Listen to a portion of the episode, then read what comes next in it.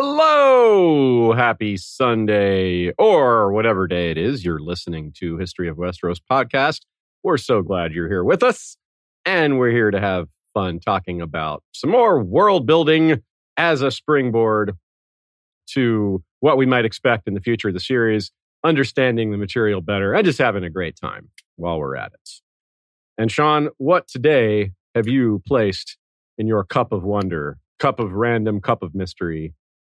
What's it got? I think I have more different things mixed than normal. I've got the protein berry naked drink and the rainbow machine naked drink. Rainbow appropriate. It's Pride Month, yeah. Yes, yes. And also peach Red Bull and watermelon Mountain Dew. And I thought I, I, one of the sparkling ices, the raspberry sparkling That is ice. a lot Yeah. of things, man. That is like a Yeah. half a dozen things, which is appropriate for today because Lorath has a lot of different qualities, an unusual combination of traits, which Sean's drink also has. I don't know if there's many raspberries in Lorath. It's it's a northern spot, so actually I would say they definitely don't have raspberries there. But they they probably have the occasional rainbow and other fruits, perhaps. Shout out to our friend Nina for her notes. Always invaluable, always very helpful. Check out her blog at goodqueenalley.tumblr.com. That's one L and alley. Latest blog post. She got a question wondering about if Viserys, as in the Viserys the First from Dance of the Dragons fame, had followed through with his Rhaenyra, Prince of Dorne marriage plan. Would that have worked out? I suggest you check it out to find out the answer. As always, you can ask questions live or ahead of time. Join the discussion on Facebook, History of Westeros Facebook group, or on Discord. Lots of good discussions happening on both. And yeah, we got some news this week, didn't we? Yeah, we sure did. Aziz and I got confirmation yesterday that we will be doing a panel at San Diego Comic Con this year on Game of Thrones and House of the Dragon. This is a fan panel with um, Amin from a podcast of Ice and Fire and Tara of Ice and Fire Con and Geek Saga. And so that's pretty cool because George R. R. Martin will be in attendance at San Diego Comic Con this year.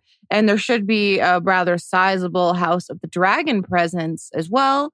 So if you're in the San Diego area or California and want to come out and have a little meetup, we could certainly do one off campus that uh, that is not part of Comic Con.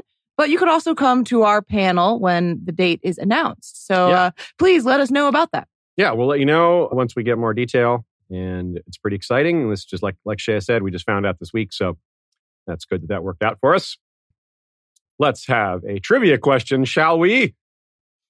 The question is related to wonders of the world, both natural and unnatural. Well, really, unnatural meaning man-made. that would actually be a really good category, like unnatural, the like the sorrows and the, the Shadowlands and the Doom of Valyria, just things that aren't quite right that are probably magical or definitely magical in some cases. But that isn't the question we have today. Let me stay on topic here. The question is which region or place or city, which place has two wonders of the world, according to Lomas Longstrider? Answer, as usual, at the end. Would you, Aziz, would you count in this world of Martin's dragons as unnatural? Well, that's a good question. I think I would. Yes, I think they are too fantastical to be not unnatural. I mean, to be yeah, to yeah, to be not unnatural. Especially because they've been gone for a while, although relatively short while in the you know the history of this world. Historical. So, If- yeah. If dinosaurs were brought back and this, you know, if scientists use the genes and splice them up and something that's is that unnatural? If hmm. dinosaurs were real, they're not fantastic really, but for them to True. exist now, it is. So Yeah, I, I think arguably bringing something back that went extinct is unnatural. But I guess it depends on your definition of natural. Yeah. I, I would Yeah. say yes. If we have a real life Jurassic Park, I'm going to go ahead and call that unnatural. That doesn't mean I don't want it though, because you know I want to see a dinosaur or two in a cage where it can't get to anyone. you know, I don't want them out there. You know, just roaming the neighborhood. This Friday, your favorite emotions are back on the big screen in Disney and Pixar's Inside Out 2. It's time to greet your Team Riley. Safety checklist is complete. Disgust. Ew, ew. Sadness is in the house. Oh no. Hello, I'm anxiety. I'm one of Riley's new emotions. Disney and Pixar's Inside Out 2. There's a part two? We're going! Rated PG. Parental guidance suggested. Only in theaters Friday. Get tickets now. When you need mealtime inspiration, it's worth shopping Kroger, where you'll find over 30,000 mouth-watering choices that excite your inner foodie. And no matter what tasty choice you make, you'll enjoy our everyday low prices, plus extra ways to save, like digital coupons worth over $600 each week. You can also save up to $1 off per gallon at the pump with fuel points. More savings and more inspiring flavors make shopping Kroger worth it every time. Kroger, fresh for everyone. Fuel restrictions apply. Lorath. Let's talk Lorath. It possesses many of the great qualities you want in a fantasy city mysterious ancient architecture, bizarrely unique customs, a weird god, supernatural legends and creatures, and a connection to dragon lords.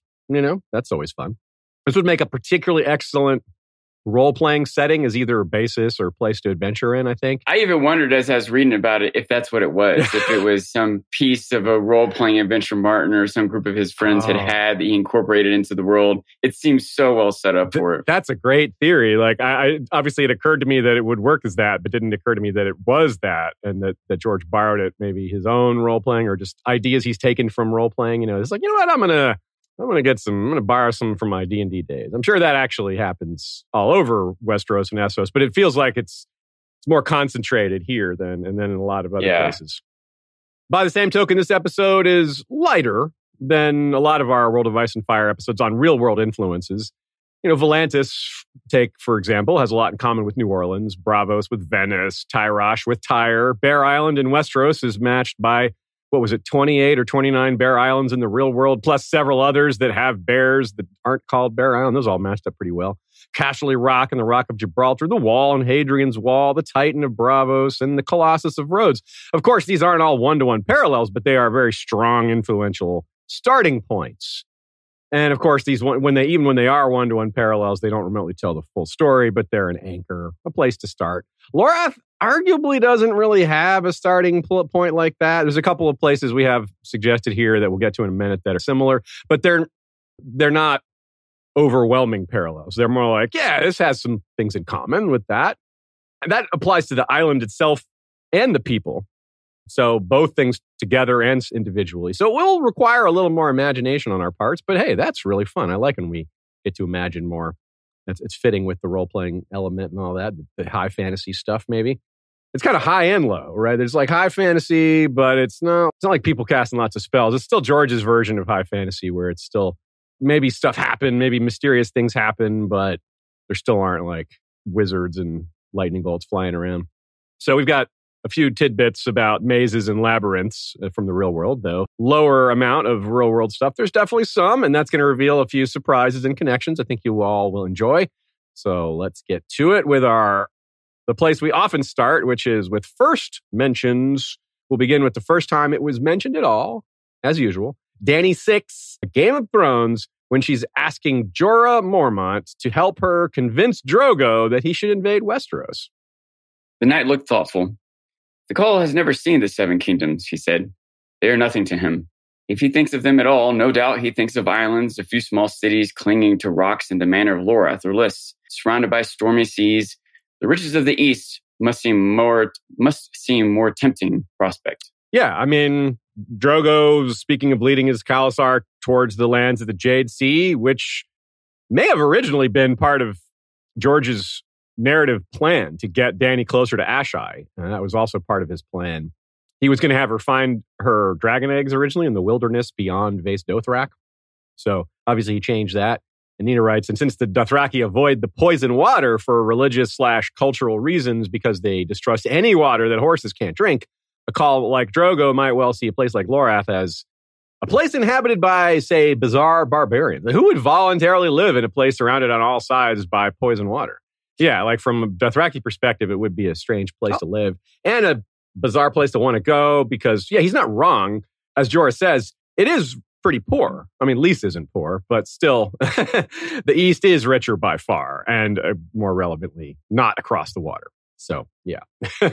I think it would be really interesting. Just it's such a different choice to have Dany find her eggs in the wilderness. There's a lot of meaning behind how she got her eggs. Yeah, it would have been kind of Like- random just to find them. Yeah, I think it's much better than this gift is just so much more meaningful and with the lyrics. Yeah, I think it was the better choice as well. I, I do. Yeah. Otherwise, it's more of like a MacGuffin kind of like thing where, oh, Yeah. oh, she found her magical eggs. And Yeah. Like, I, it definitely makes a lot of sense, but it's also just interesting in terms of what it means for Dany as a character, in terms of being given her eggs versus finding. I- And it just speaks a lot to her character as well. I wonder if George is going to have the dreams, like the voices lead her to them rather than just Mm. stumble on them by accident. Because Well, it Yeah, could I know. also parallel them finding the dire wolves at the beginning of Game of Thrones. Oh, and- maybe that's what he was aiming for. Yeah, Yeah, a little parallel there. Good. So yeah, so you can see why Drogo wouldn't have been interested in Laura. He might not have been interested in, in a place like Lorath, even if it was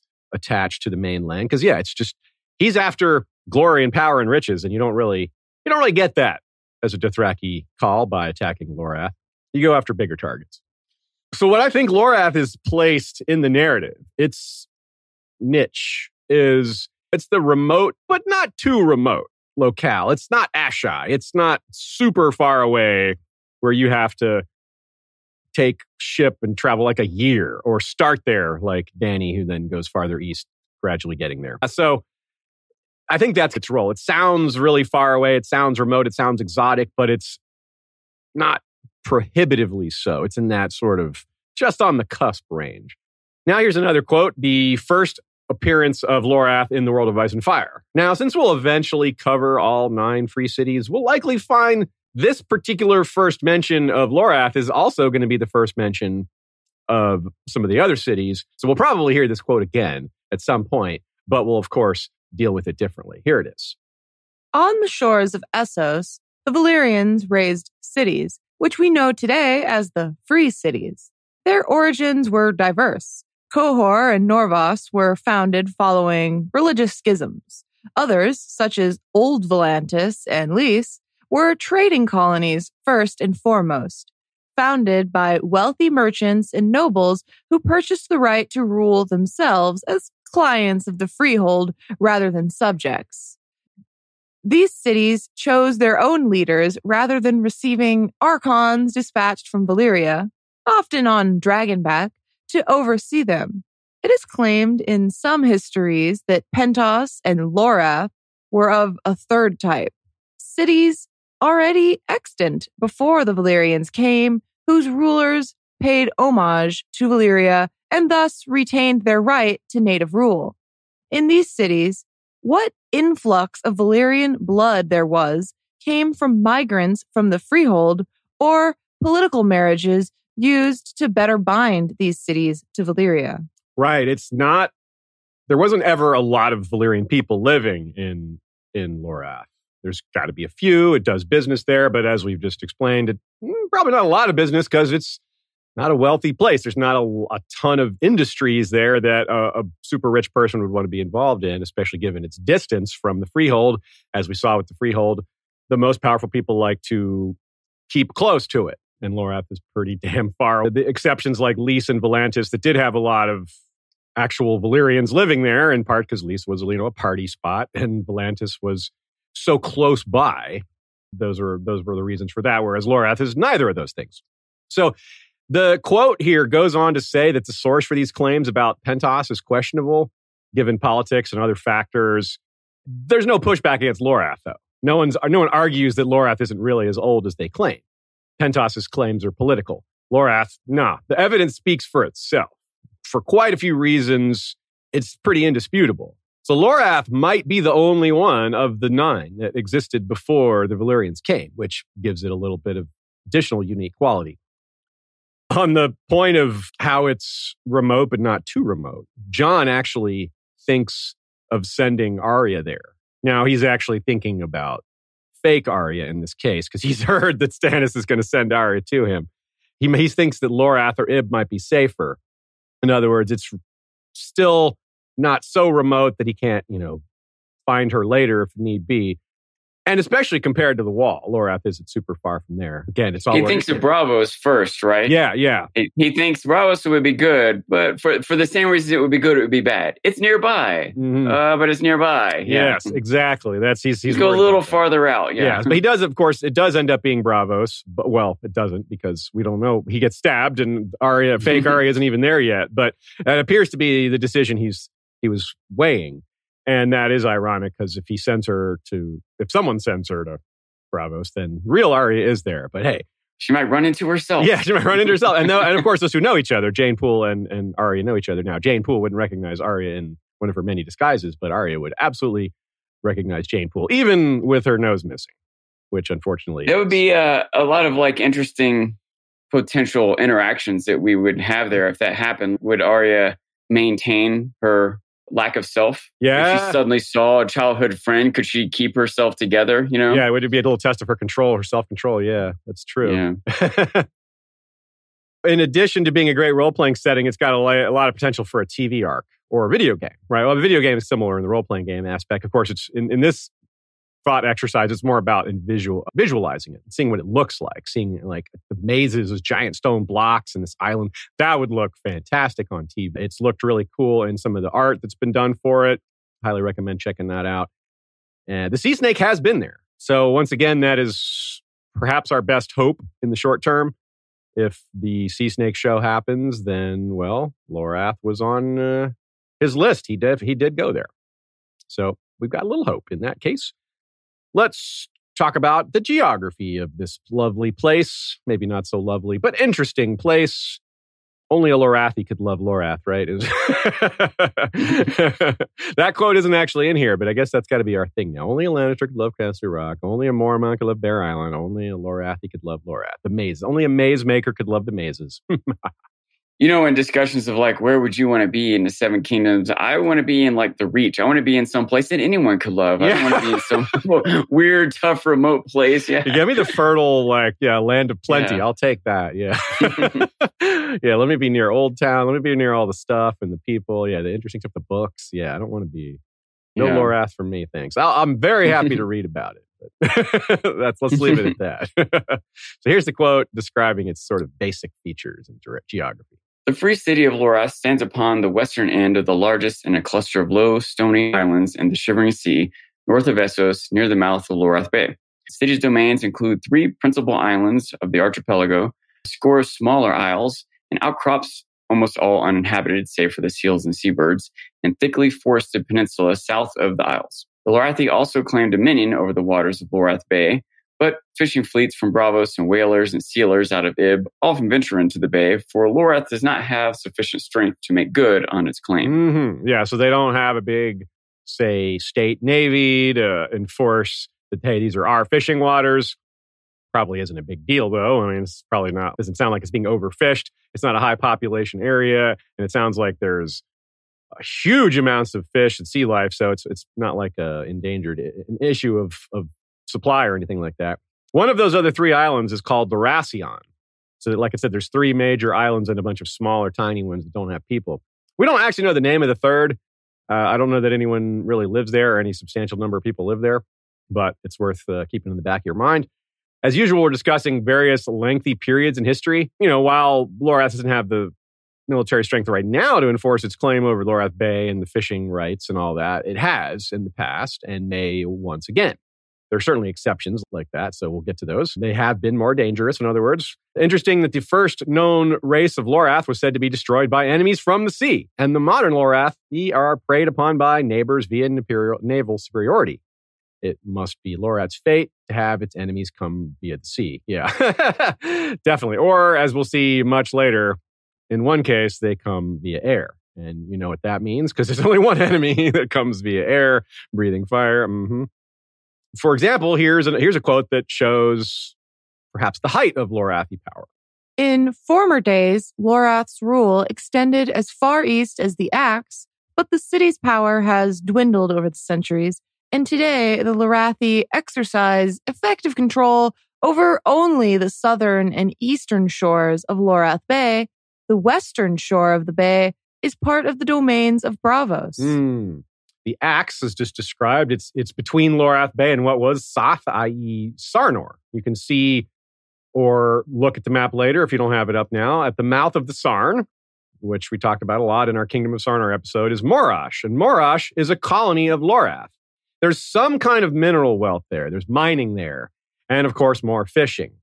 The axe itself is disputed by Ib and Norvos, not by Lorath, but as Ashay just read that quote, Lorath has had control over the axe in the past, just not currently.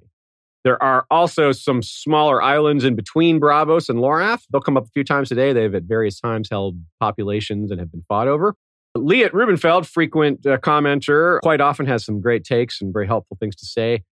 They say it's a bit like Iceland, perhaps. Uh, Sean, what do you think of this take? You, you looked into this a little bit. I think it seems yeah, it's got some similarities, right?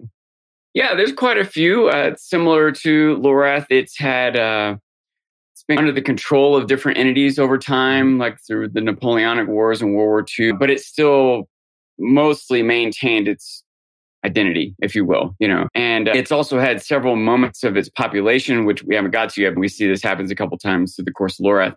Several moments of its population being like severely you know, huge portions wiped out, like a oh. couple times as a result of volcano going off, oh. which put ash in the air and the livestock died and people starved. It was hit by the Black Plague a couple different times. So several times, like a third or half of its population has been destroyed. Its economy is hugely based on fishing, sea life. 50% mm. of its exports come from that. Okay. In modern times, it's gotten into more into manufacturing stuff, but, um, it's also has a nearly non-existent military. It doesn't really have, it has a coast guard, you know, but that's about all that it has. Okay. And also something that we talked about it a couple times in the past was the, the the effects of like climate change, and we were like relating it to how it might be like the long night. Mm-hmm. There, there was like a mini ice age in real history. Same thing at the time that humans first started settling in Iceland. It was a relatively warm period of time, oh. and that oh. at that time a quarter of Iceland was covered with forests. Now it's only one percent.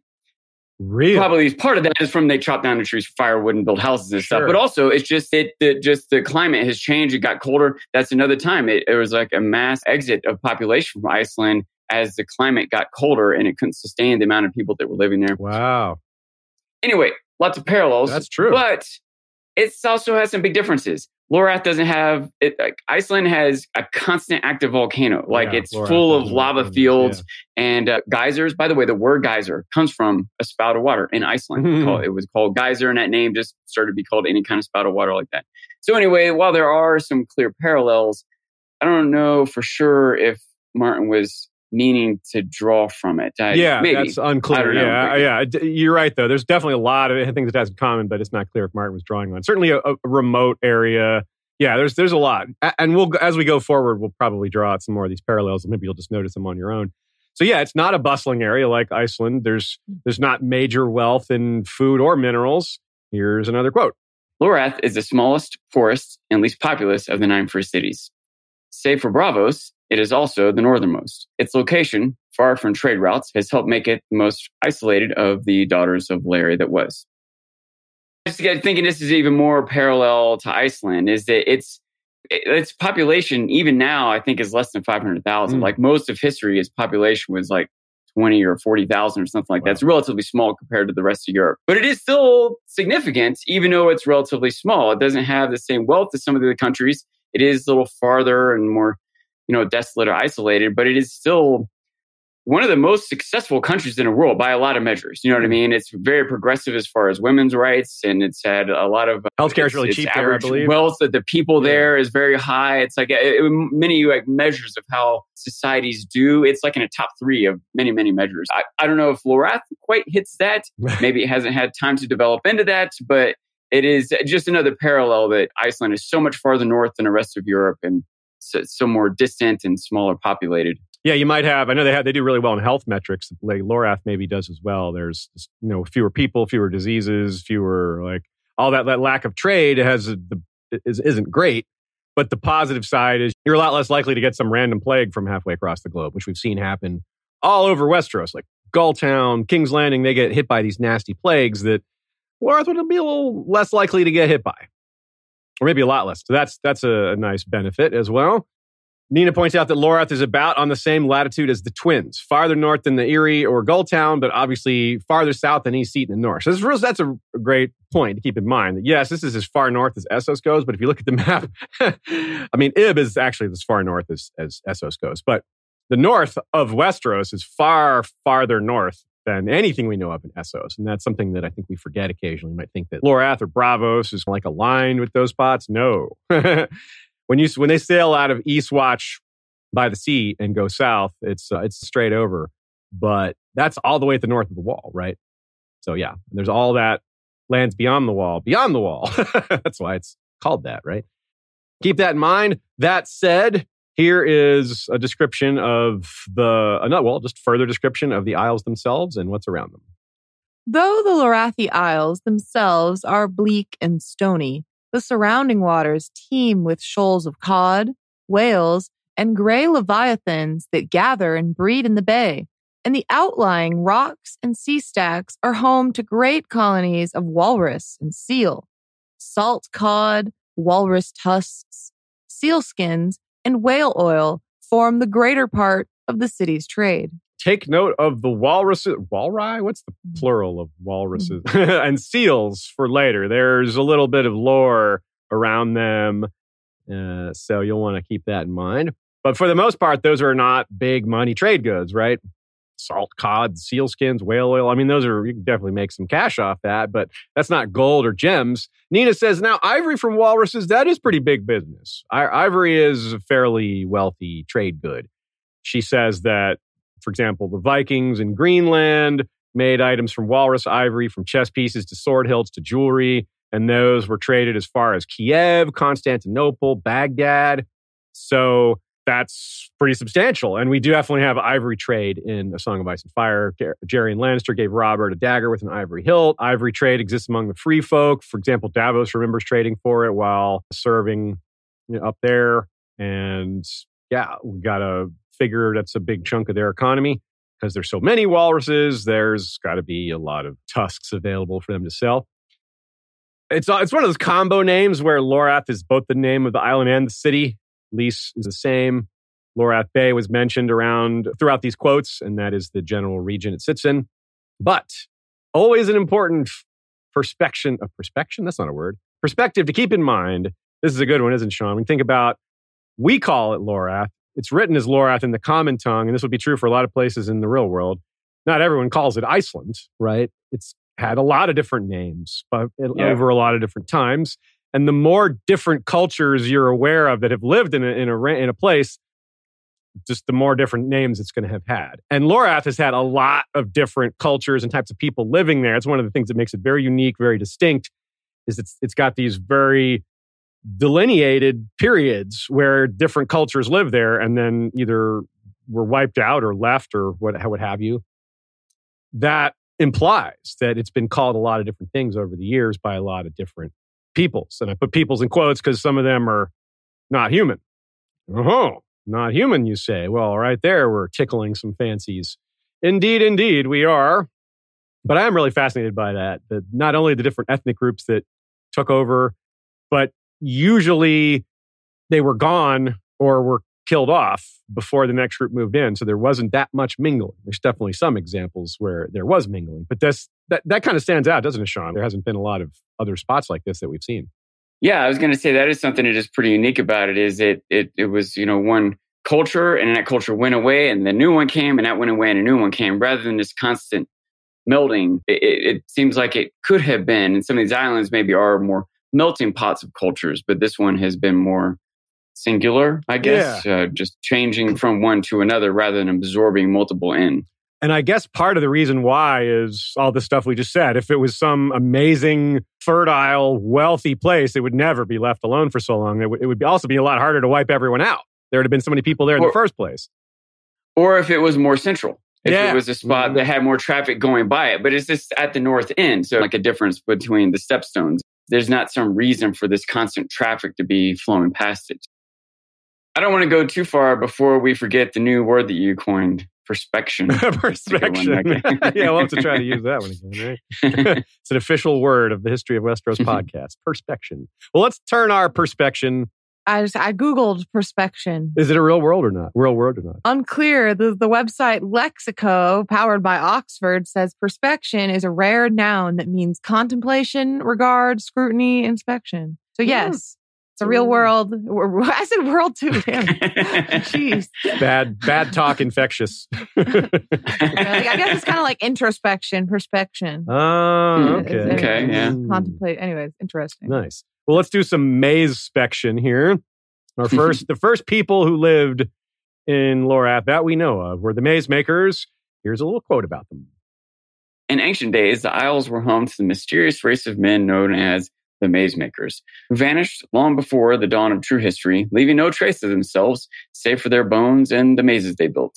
Yeah. So let's start off by just setting some definitions out real quick. The difference between a maze and a labyrinth. Usually, when people are just talking about, excuse me, mazes and labyrinths, they're, the word is used interchangeably. Technically, if you want to be technically correct, though, and Sean, what is technically correct? The best kind of correct. Correct. so that's real meta. So you're correct about the best kind of correct. Yeah. Labyrinth is is more like a path. It's it's called a unicursal. If you follow the path, you don't get lost. One way in, one way out, or the way in is the way out. It's often symbolic of a spiritual journey, growth, or transition, especially transitioning to the underworld or the next life. It's a death thing, right? At the center is this new realm, either represented by it symbolically or metaphorically or whatever. Some kind of awakening, enlightenment is at the center of this. Think of Westworld. If you watch the show Westworld, there was the the, the labyrinth. They called it. They didn't call it a labyrinth. They used the word maze, but that was really more of a labyrinth, the way I, I believe. Well, maybe you could say it was a maze. I don't remember the exact pattern of it, but regardless, the concept in that in Westworld was understanding enlightenment. At the center of this maze labyrinth was human consciousness for these AI beings, right? I think the people who made Westworld need to have some enlightenment of their own. Yeah, it started off really well, but man, it, yeah, that's more. It became more of a maze. They thought their the plot was a labyrinth, but it turned into a maze. Because yeah, a maze is a place designed to create confusion and has dead ends, which Westworld definitely had some dead end plot lines and stuff like that, and it definitely created some confusion in the process. so. Sorry, Westworld fans. I'm still going to watch the rest of that show. I'll watch the final Yeah, season. me but too. But It definitely Uh, got lost. on Yeah, I don't itself. disagree with you, Yeah. Izzy. it's pretty funny. It's pretty meta that the show that has featured all these mazes and labyrinths got lost on itself. Yeah. That's very meta. But does that so is that is that ever how you think about it, Sean? Or did you were you aware of that definition or I didn't exactly know the difference between them. And when what you wrote out made a lot of sense, but it spurred me to look deeper. Oh, cool. And and even think of it in different ways too. So generally speaking, the words at this point have become somewhat synonymous. Yes, yes. There may be like a fundamental original difference, but they get used synonymously. But here's one way to reconcile the idea of a labyrinth. And it also might be the one is sort of, might be a subcategory of the other. But anyway, here's my point. You could have a labyrinth where there's only one way in and one way out, and only one path to get through from the way in to the way out. But within there might be other paths intermixed that you could get lost in. Yeah. Okay. Whereas a maze could have multiple ways in, multiple ways out, multiple ways to get from the entrance to the exit. Hmm. But you still also could get lost running a dead ends. Whereas the labyrinth will only have one correct way through. A maze might have multiple different correct Okay. ways through, Yeah. even though both of them might be confusing or have dead ends or whatever else. Um, And if you're thinking in the spiritual, like enlightenment perspective, like if you've taken a different path, you've taken a different path, right? Like you Yeah, have chosen yeah. a different form of enlightenment or to not be enlightened or some other. So there's a lot Yeah. of like thick metaphor in here. yes, a lot of potential for the words to be used with greater meaning. yeah. One, one other little side note, maze, you even bring this up a little bit later on, but maze came from like Northern Europe, like Old English, whereas uh, labyrinth came from Mediterranean Yeah. Latin. Yeah. So they originated separately, which would also add to like nuances in definition or use. But True.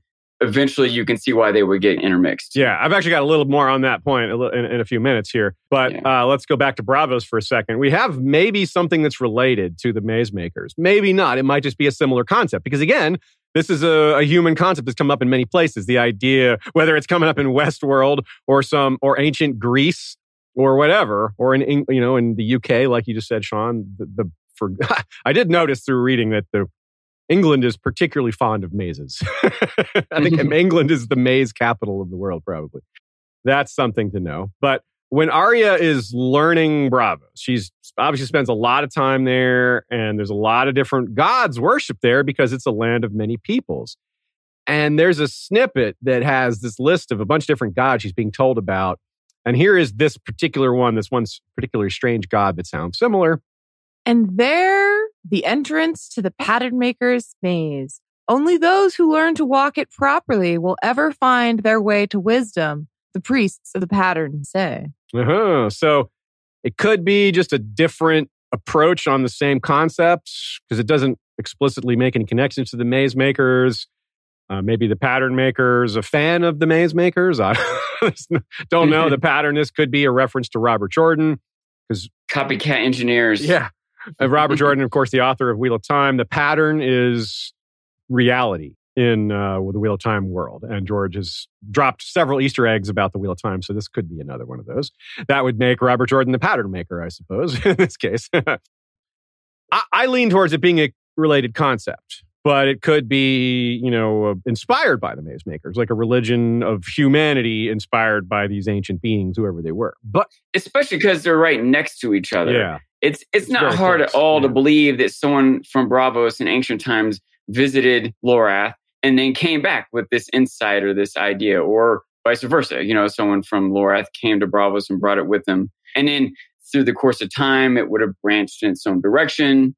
Language drift turns you know, mazed, patterned, records being wiped out, and so on. It, it, it makes a lot of sense to me for them to be connected. Yeah, I mean, you got to figure like some a lot of probably real world religions started that way. Someone discovered an older religion was like, I bet I could bring this around again. This they they knew what they were doing with this belief system. A lot of people would follow this, and they might have a little bit of you know cynicism, a little ulterior motive with that in mind, but maybe not. Maybe they just honestly stumbled on it and were like, oh, I'm enlightened now. I need to spread the word there's a lot of thought around a lot of early religious founders that they are likely to have had the same central source or even communication with each other, Jesus and Buddha and characters like that, you know. Some great coalition of of leaders that were like, okay, here's how we do it. Here's how to make a religion. Let's work on this. but this idea, this only walking the pattern properly to learn wisdom, this really resonates for a lot of characters. Bran, maybe most of all, but definitely Dany as well, Jon perhaps, even someone like Stannis. Of course, if it resonates for Dany, it, it, a lot of things that apply to Dany also apply to Stannis and vice versa because they're on similar tracks. Melisandre, you could argue as well, is looking for the wisdom of how to defeat the, the others, but she's a little off on who the savior is, things like that. You know, these concepts are very resonant within A Song of Ice and Fire. And it's interesting that they're applied to these very young characters. These are people who aren't supposed to have had a long time to reach enlightenment or have had long life experiences. They're thrust in these roles at a very early age. So it's not something they have a lot of time to sit back and think about. But un- undoubtedly, the characters in the story will thrive or die or somewhere in between based on the level of wisdom they have and what they learn along the way. It's going to make a huge difference. And in case in, case, in Bran's case, he's specifically has some access to knowledge that was gathered by many, many beings before him. So there's this path of wisdom. Can he learn from that? Or should he learn from that? Or somewhere in between, maybe. I don't know. I don't I don't walk the same path of wisdom. I couldn't answer that question. it's beyond all of us. That's the point. That what is the path of wisdom isn't so easy to spot. So that's why mazes are a really interesting and appreciable metaphor for such things, for decisions. It's like, like Dany at the House of the Undying. Which which way should she go? Which stair should she take? Well, the path of wisdom said always take the door on the right. But it wasn't always easy to tell what the door on the right was. Like it got confusing for her. So I think this is uh it's not always easy to see where this pops up in a song of ice and fire, but it, it really does quite in quite a few very important times. It's it's not like a, a constant thing, but it pops up at the some of the really crucial moments like House the Undying or Bran's Weirwood visions or things like that. And of course, we any character that leaves home at the beginning of the story, spend several books out in the world only to find themselves back at home at the end. That's a labyrinthine journey, right?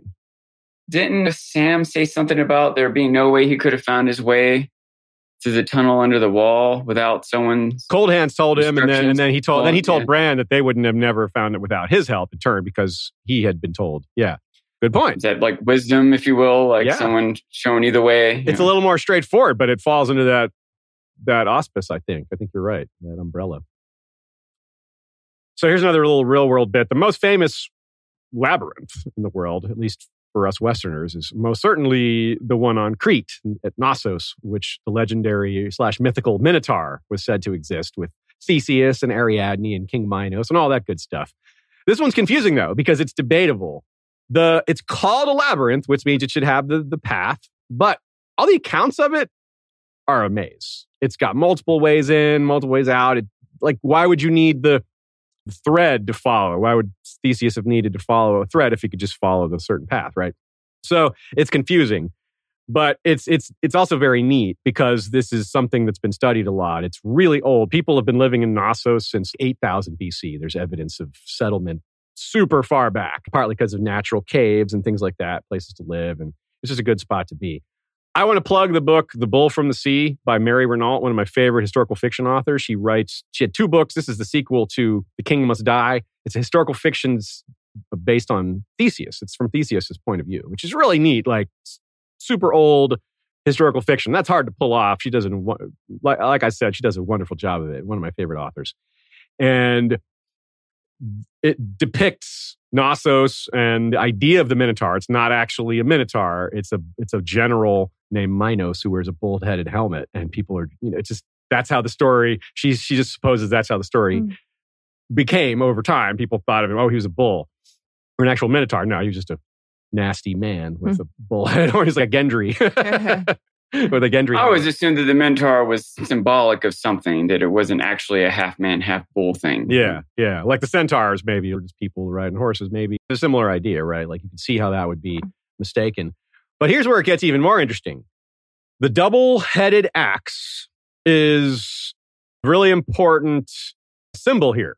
And you're going to see, To clarify, you're now talking about actual history, not this book. yes, still talking Right, about yeah. actual history. Yeah. Uh, There's, there's been double headed axes found all over Knossos and other places. So keep that in mind as we move forward because the double headed axe is also like horns. You can see that as the, the bullhead's horns. This is a symbol that way as well. So then keep that in mind as we go through this next couple of points here.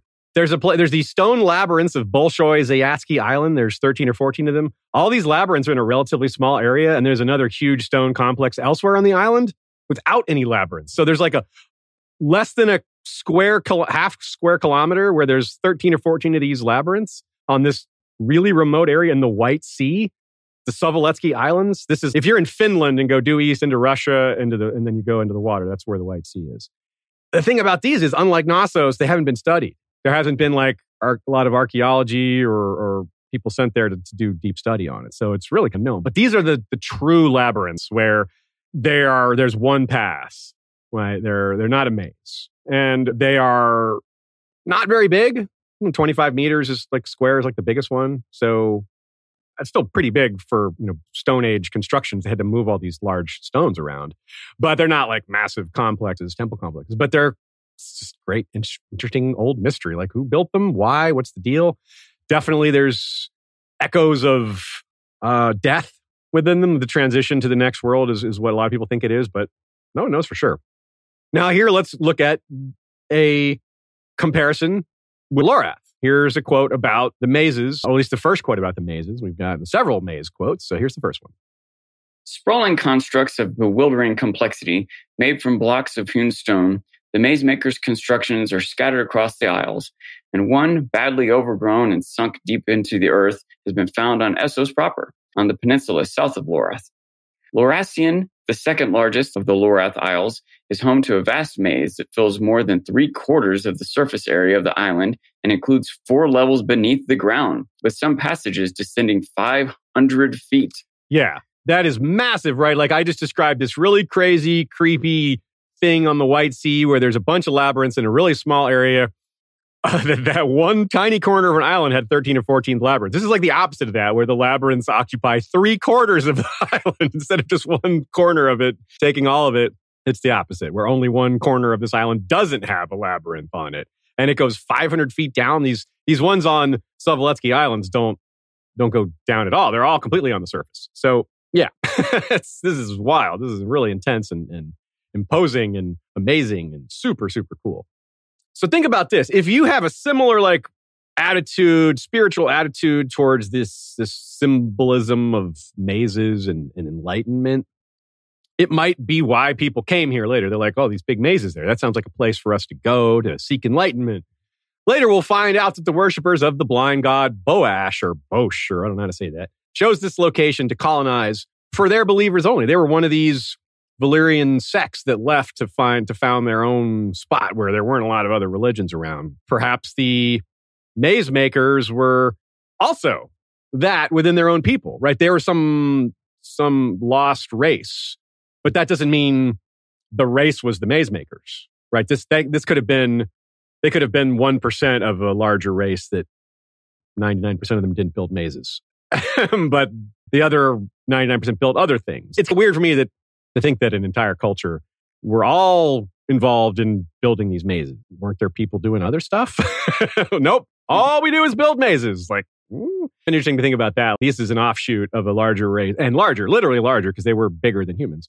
But you know, I could see it being like a focus of their culture. Just think with the effort that it would have taken for the pyramids to be built, or even Stonehenge. Yeah, it took a long time. But right. Yeah, Stonehenge seemed to be something that people from around the country met together to work on periodically. Mm. And I wonder if maybe the mazes. I also started thinking like 500 feet deep. That's that's getting to preposterous levels. You know what I mean? That's like taking like modern technology, unless that, that maybe it was already there. Maybe shafts were there that they built on, sure, like yeah. Casterly Rock or something. But I also started wondering, I what, what if they were like, I mean, I'm just completely speculating here, but what if there were gold mines and it, the mazes were meant to make it more difficult to get the gold out? You had mm. to, they wanted to keep it home, or the material they dug out to get to gold or diamonds, whatever beneath. Is what got built into the mazes, which maybe also makes it harder for someone to get in. Mm-hmm. Yeah, you know, maybe it had some semi-practical be, yeah. purpose for defense or even sort of uh, like you, we've said maybe spiritual the idea that like you can't just take the gold and run. You got to carry this heavy gold through this long maze. You kind of you got to really be determined to leave your island or your home or whatever. If you not, can't not sure if you can't find the right path then you're not meant to find the right path that kind of thing. Yeah. like oh he, he found the way there. The gods must have intended that or something like that. Or or even if you can find it it still isn't quick and easy and straight Yeah. you know? Maybe also easier to stop you along the way if there's a bunch of turns and twists uh, on the other hand that might be the, the point might be the lack of resource. It might be like hey we want to go somewhere where people aren't going to fight over wealth. We want to be ascetics. We want to have low wealth. We want to be like the monk like m- keeping iceland in mind. Before any scandinavian people settled there it was called iceland was called thule and it was just a place where like christian monks would go to be super isolated that was vaguely portrayed on the show vikings when floki finds like a, a single cross from a presumably icelandic christian monk that came over during the, the warm season I was going to point that out as another parallel because later on we talk about how eventually Lorath is repopulated after devastation by a religious sect. And Iceland also at one point was populated by a religious sect. That's another Yeah. parallel to Iceland. and they could pick it. It would be a place to be one with nature, to be away from the world. That's a plus. That's a plus for some people. Like if you want to be a hermit Yeah. or you want to be away from all the wars and society, yeah, that sounds appealing to go to a place like that. You know, another thought I had about a potential reason or use for the mazes, both here and in the real world, is there's another place where we have uh, labyrinths of source of sorts that are actually pretty common. Museums, museums usually Oh, have sort of like winding back and forth, pretty much singular paths, and it's to use the area in a contained space to create more surface for display. I wonder if they were had artwork or Yeah. Something along that lines along the point. path that was part of their culture. A more mundane version of that is just a queue, a line queue, where they make it go wind back and forth so that you have an airport Yeah. or something like that. So it's just an efficient Yeah. use of space where people just aren't amassed around. That's more straightforward. You're, you're definitely going to one place. You're going on a journey and you're all, yeah. it's nothing, it's not very spiritual, but it's not very enlightening, but it's definitely uh, has the structure to it. Might take some enlightenment to be patient with it. That's true. You got to find that inner patience. Ah, where's my calm? Yes. Mm. ah, Zen. Get that. Got to have that podcast on in your ears to help you get through it. But also, with the lack of wealth, means that they're less likely to be bothered from without. Like people aren't going to come invade them to take wealth that isn't there. Right? Let's not like Drogo. Drogo wasn't interested in Lorath because what's for him there? That sounds like a plus. The Dothraki aren't interested. Sounds good to me. Yes, that is a plus. Like that's better than any big wall you could build. Is just they don't want to come. That's more powerful than any wall. If your religion demands like isolation or alone time, yeah, this building a maze and putting yourself in the center of it, that would make you even more isolated. I mean, it does. It's hard to put yourself in that mindset to be like, what if I wanted to be that alone and isolated? This does seem like that would be appealing. Though. That said, given given there will be a variety of different peoples here, it's not like the place doesn't have an extremely bloody history. It's just that the struggles tend to be more about race and culture than about wealth. People aren't coming to loot it; they're coming just to take it or to struggle over, you know, dogmatic things. So, here's another quote as we try to figure out what they were doing with all these mazes. Before I read this quote, I would like to mention that Aziz has never done a maze. He's never done a corn maze. And I think this fall I need to take him to go do a maze. No, I live in the uh, South. I've lived in the South and Ohio, places that are full of cornfields. maze. Ah, you call it corn. Yes. Maze, maze. a maze, maze, yes. But yeah, I don't think I have either. By really, the way, Sean. Well, if maybe I'm thinking to, about it. I can't remember ever being you're, one. You're going to come visit this fall, and we're all going to go get lost. I think I did maze. a really small one. Now oh. that, you know, thinking about it more, but nothing that it wasn't memorable enough. mm, no, dude, we got to do a really big one. Yeah, we got to find like one of the largest, the, the, world's biggest corn maze. Yeah, that would be great. I would love that. I, I think they're great. Anyways, here's the quote. Scholars still debate the purpose of these mazes. Were they fortifications, temples, towns? Or did they serve some other, stranger purpose? The maze makers left no written records, so we shall never know. Their bones tell us that they were massively built and larger than men, though not so large as giants. Some have suggested that mayhaps the maze makers were born of interbreeding between human men and giant women. We do not know why they disappeared, though Lorathi legend suggests they were destroyed by an enemy from the sea. Merlings in some versions of the tale, Selkies and walrus men in others. So that last sentence is why I told you to keep those seals and walruses in mind, walry in mind, because the Selkies are seal people, walrus men. That's self-explanatory. So some idea that that these sea enemies destroyed them. There's tales like that in other places, like the Thousand Islands, and you know, in the Whispers plays discussion of, of sea creatures like not just Merlings, but the old ones or the deep ones rather, and the, the squishers. Yeah, the squishers. Right.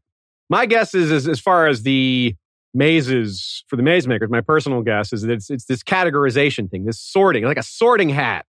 this their version of of uh, Harry Potter's sorting hat Eh, but a religious version rather than a like a school version as in god tells you what path you should be on. You go into the maze you go where you go and the priests interpret your path as something about you. This is this determines your path in life or what kind of person you are. If you go the right way quote unquote right way that says something about you maybe there would be like some cheating where rich dad tells his kid you know take the one on the left and that'll that'll get you into the priesthood which is yeah that's where you want to be.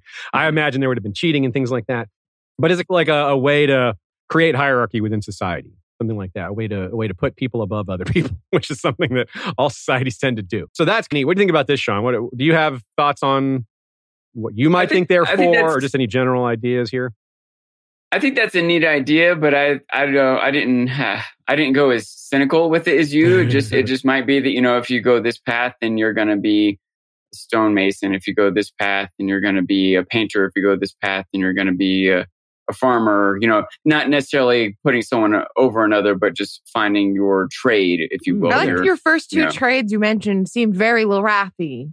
Painting and stonemasonry. they, they definitely seemed ones. Mm-hmm. You're another fin- um, another fisherman. Yep, you fisherman, fisherman, fisherman. Especially if one path came out on the coast, okay, you're a fisherman. Yeah, One right. path You're like, out oh. in a field, you're a farmer. One path goes down into a mine. Okay, you're gonna. I, I really Yeah. love that idea. It sounds It's kind of really neat. like a It'd be a way to like to make people think that the gods had chosen it rather than people. Like the, mankind didn't choose this role for you; the, the heavens chose it for you, and that would make it more like a more rigid society because people wouldn't wouldn't wouldn't move out of their god chosen roles if they truly believed that's what it was. Beyond that, you chose it for yourself too. You right? did. You took that path. You went Maybe there. you something, know, maybe like- some subconscious to it. You know, um, Yeah. especially if along the way there were whether it was meant to be or coincidental or, or cheats or whatever but if there was a, you get to a path and there's a painting of a fish on the right and a painting of wheat on the left and you go left and you know that might I- can easily see them using it to direct people Yeah. where they want them to go. Like we know that our society is short on farmers right now. Okay, like wall off the path, wall off the right turn. put a little this sweet year. smell on this one. They're like, oh, that's yeah, good. yeah, yeah. it's a trail of food. It's or, like yeah. some baking. you can bread. see all kinds of ways that it could be manipulated in cynical or or appropriate ways you know but i, I still think that uh, i'm still going back with the 500 foot shafts i think that there was a mine i think there was some sort of value in the earth that they were digging out and wanted to make it more difficult to escape with it or for it to be discovered by outsiders I Yeah, think it could be. Really could be. It could also just be all those other things we now, said yeah. yeah, the, the value the wealth might have been used up or lost and forgotten Sure. Yeah. Yeah. So it's like a myth convergence. You have Merlings and Selkies and, and Walrus men and giants who bred with humans or some other different race entirely. Maybe they're like halfway between giants and humans. So a lot of stuff converging in this very out of the way remote location. And that makes it extra cool. Nina says, in, in her mind, the myths of Merlings or Merling like creatures come up too often in this universe to be simply coincidental or unimportant to the narrative. More to the point, antagonistic creatures from the sea aren't unique to Lorath. Crackclaw Point's Legends of Squishers, or that the fish headed gods worship on the Thousand Islands, the deep ones theorized on by Maester Theron. Ironborn's own claims to literally descend from sea people themselves. So it's pretty believable that not only what the Lorath myths say is true about being destroyed by sea people, but also that the mazes were built as a way to keep them out, to keep the sea people from penetrating deep into their territory. If they emerge from the sea and attack, the deep ones. the deep ones, yeah, the steep ones, the steep ones. and if they're only, let's say they're they can only stay out of water for a certain amount of time. Any anything that would delay them would be good. anything that lowers that yeah i like that shortens the their length of time out because that because those thousand islands are only like a jaunt east. You know, they're not close, but they're on the same along the same coastline. And then you go south. Yeah, I mean they're everywhere. These myths exist. The Ironborn, the Iron Isles are pretty damn far away, and they have similar legends, at least vaguely similar. So yeah, it sounds like there are creatures beneath the sea in Martin's world. yes, and and the idea of the mazes being a way to slow them down, like the inner the, the regular people know the mazes the sea peoples don't. So yeah, it, it, it kind of like what you're saying, Sean. They're not protecting mineral wealth necessarily. They're just you, it'd be hard to get in and out quickly, and that's the point. You wouldn't be able to. The, the, the thing that's being stolen maybe is humans, but it could be. Oh, it could be yeah. Like it would work for either. You know, we definitely have confirmation that people lived in the mazes. We don't know that the maze makers did, but definitely humans came along and did that. But that's not all, though. Within this topic is a theorized link to the so called strange stone. Let's have a quote in that regard. The labyrinthine nature of its interior architecture has led Archmaester Quillion to suggest that the fortress might have been the work of the maze makers, a mysterious people who left remnants of their vanished civilization upon Lorath and the Shivering Sea. The notion is intriguing, but raises more questions than it answers. What, what is this structure talking about? I remember this. The- Is this the- the black the, the tower. Base of the high tower, the strange stone Of the high tower, which yeah. has like it's a little bit labyrinthine on the inside. Yeah, I don't think the evidence holds up super well. Um, for one reason, there's not there is no strange stone on Lorath that we know of. There's mazes. Yeah. How can we possibly feel confident that the archmaesters who are in the dark, the farther east you go, the less they seem to know about what they're talking about? I don't have confidence that they know Lorath really well. Right. So uh, it's definitely possible. You definitely can't close that door. I don't have confidence that people in Lorath know Lorath very well. Right? Yeah. The interiors of those mazes could easily have those secret doors, weird like black stones and Yeah. yeah, passages yet to be discovered, yeah, or, or being kept secret that ha- you know even if they have been discovered. yeah. There's there's so much potential for hidden rooms or just unknown stuff in there. It, it like Casterly Rock. We talked about the hidden tunnel in in uh, Gibraltar with the the Nazi stay behind tunnel thing. like that wasn't discovered Mm, yeah. for a long time, and that's with modern technology and people know and knowing that it was there to look for. Here, nothing, nothing like that, but not that we know of anyway. So that's really neat. Who knows what the Archmaesters are in the dark about? Yeah, quite literally in this case. Hmm, yes. All right, now let's do some questions here and then get back to it. Pulled pork sandwiches. The pattern could also be a Roger Zelazny reference to the Amber series. Yes, actually, I have seen that theorized before. The pattern is a phrase he uses a lot in those books. And George R. R. Martin is absolutely a fan of the Nine Princes in Amber series by Roger Zelazny. I think maybe I've told this story before, but it's so fun and quick that I'll tell it again. I was hanging out with one of George's assistants in Santa Fe, and we go to his bookstore, George's bookstore, which is right next to his movie theater. They're directly next to each other. And there are two people working behind the counter there, and uh, we're chatting with them. You know, they're all friends. I'm, I'm new to this group, but they're all friends. They've known each other. She had used to work for at the bookstore before she worked directly for George. And when we leave, she's those are Roger Zelazny's kids. I was like, what? I was like, what? Really? Roger Zelazny's kids work at George R. R. Martin's bookstore. That's right. Yes. Small world. You know, there's a role playing game. I think it's called Amber, based on this world. Yeah. and it has.